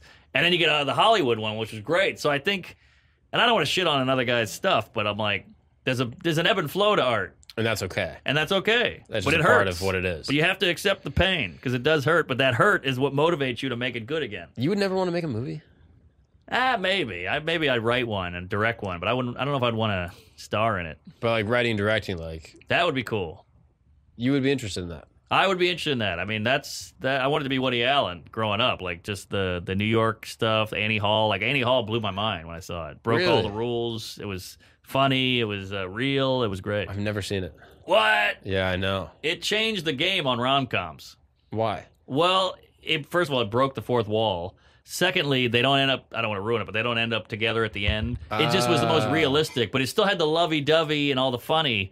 But it was so realistic, and you're like, "This is my relationship in high school." It was like he nails it, and it's uh, it's pretty great. It's just so pure. You just watch it Pure. and you're like, oh, this is everything else was like derivative of this Yes. work that didn't even exist yet. Exactly, exactly. And then he shook it up and made it real, and uh, the jokes are great, and like all these rom coms now are doing Annie Hall. you know? Hmm. So you gotta, you gotta, you gotta watch it, and Dude. don't don't turn your phone on. Just watch it. You're gonna be so mad at me when I tell you this. I haven't seen most movies. Yeah. I haven't seen most movies that you like, and like not only because I'm younger, but just in general, Mm-hmm. I just never watched movies as a kid. Really? Never watch them now. Spider Man Whoa. came out, just I never like. Yeah. Your favorite, your top five favorite movies I haven't seen, and I'm not saying that out Wow. of pride. I'm saying that because like I have a lot of catching up to do. Interesting. Yeah, I think I was like anxious, and like the idea of inducing anxiety through like an external medium seems Yeah. such a waste. Well, if it's not for you, it's not for you. But I love the idea of a, a person has an idea, they write it down with dialogue and an arc and a ha- and an ending and a beginning, and then they they there's so many factors and elements that go into a movie, and they they nailed it and everything worked out and they put it out and edited it and it came out. To me, I love the idea of the process Yeah. of the movie. What do I need to watch? Well, I mean, we could be here all night. But have you seen Cool Hand Luke? Nope. Oh man, what about The Godfather Two? Nope. Holy Can I hell. skip Godfather one if I just want to get into Godfather two? Eh, I would watch them both. They're both great. Okay. I think two is a little more fun. Uh, boy, there's so many. I mean, you've seen Goodfellas. Nope. Whoa, Pulp Fiction. Nope. What? I the know. I hell? need to catch up. That's my point. Wow. I need to get on it. Yeah, I mean, I'm part of me's jealous you get to watch all these movies for the first time. So I'm going to start with those. Yeah, yeah. Start with those, but I've heard Pulp Fiction's like the cultural relevance that it had at that time. It Yeah. was just like the essence of cool. Like people were just playing the soundtrack everywhere. Like people loved it. Yeah. and it was just like a time in history. Well, you can see Tarantino comes somebody like comes through in the movie. Like you get to know him through a movie that he's not even in or is mentioned in. It's incredible, and it, the, the order of the movie is different. He starts with the end and then puts it at the beginning. It's it's a whole different. You gotta love movies to make a movie like that. Mm. So that's what you love. And uh, I think co- uh, directors and comedians are very similar. Everybody puts us with actors or musicians. I think it's directors because it's all about the vision. Like you put out an hour, they put out a movie. Uh, it's all about your point of view, uh, the dialogue, the the the the ebb and flow of it. It's the, the look of it. You know. Wow, that's interesting. Yeah, I think directors to me is the biggest parallel. I feel like Jordan Peele kind of proved that, Oh, there you go. right? Like There you go. funny comedian, writer, improv guy, and he's like, "Hey, I'm gonna write horror films," Yeah, there and you go. is like one of the greatest directors I feel like of the last you know five six years. Totally. Yeah, I think you. I think you got something there. Although I didn't see the last one. No, I didn't see that one either. Yeah, I heard that one was weak. I did see Get Out though. I saw Get Out. I liked I it. thought that was great, and then I Yeah. saw Us, and I actually thought that was really fun. Oh, that got bad reviews. Yeah, I, I thought it was good. I liked Okay. it, and I didn't see any of the other ones. Yeah, there's. I one- liked Get Out better, but uh, Yeah. yeah, there's one on like he's on a horse. They're on a horse. They're in the desert.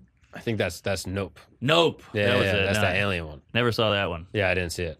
But there is something I just think it's really funny that he basically is like writing horror movies based off of like comedy premises. Yeah. Like they are comedy premises. Like it, it at its core, at least like Get Out. It's like Yeah. very obvious. Like, okay, what if like there's a white chick that's like trying to steal black people to like Yeah. use their bodies? Right. right. It's like like it would be like a like a like a Chappelle show sketch. Oh, But he's like, 100%. what if we actually made it a full scare movie? yeah, because he is a sketch guy. Yeah, like and then actually did it, and then it's Yeah. actually amazing. Also, I'd say one of the best sketch shows ever made, and it doesn't get its due. Yeah, Key and Peele. Amazing. I think it's a top three. Yeah. Yeah, I, I completely agree. I mean, my whole generation, like growing up, it, everything was Key and Peele. And you didn't even think of them as like it wasn't like a black show. It was just a funny show. Oh yeah, You know? I said, bitch. Yeah. Like, yeah. Aunt, what, what was the substitute teacher? Oh, that Yeah. was a great one. Yeah, like just all these sketches that like all my friends would just quote. Like Yeah. it was just like casual conversation. Right. Hingle McCringleberry, like Yeah. people would just say it over and over. It just was built in.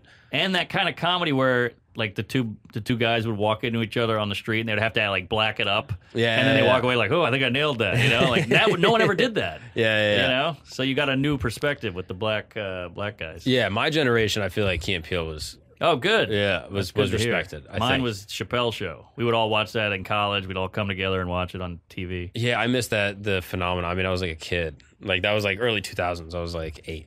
Oh yeah. So I was like I missed it.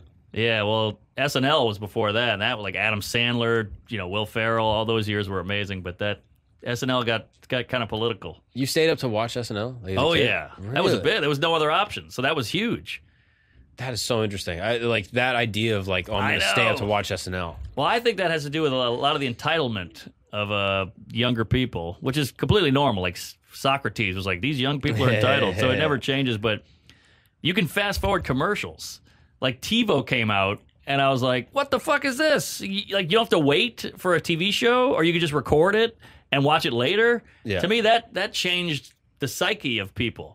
Yeah, that's interesting. Yeah, I that like the, even those things. I don't even really remember TiVo coming out. Like Wow. I kind of do. Like I remember like maybe having like recording MythBusters as like a kid. Oh, it was sorcery when Yeah. that shit came out. I I think that also is like a good thing for younger comics to remember about older guys is like, and it- I- you're not even that old in like the grand scheme of like the comedy world, but like, 39. but yeah, I mean, you've been doing stand up for a long time, Yeah. But like you've you've seen things change to where like there's a whole thing of like there's jokes that you couldn't say now that you did back in the day, Oh yeah, and that 100%. never happened for me. Like I started stand up in 2015, Whoa. so like it just was what it was. Oh. Yeah, You know what yeah. I mean? So like, so when I bitch about it, I sound like some fucking geezer. but it's just like nothing was ever taken from me. Right. You know what I mean? like I was never allowed to say the N word. So Yeah. unlike you and your people. yeah, we, we lived on it. But yeah, like so I was it was just like what it was. It was just we were in the water the whole time. But you're like, dude, no, the water was different back in the day. Yeah, yeah, it was different, and it was like uh, there was less attacking.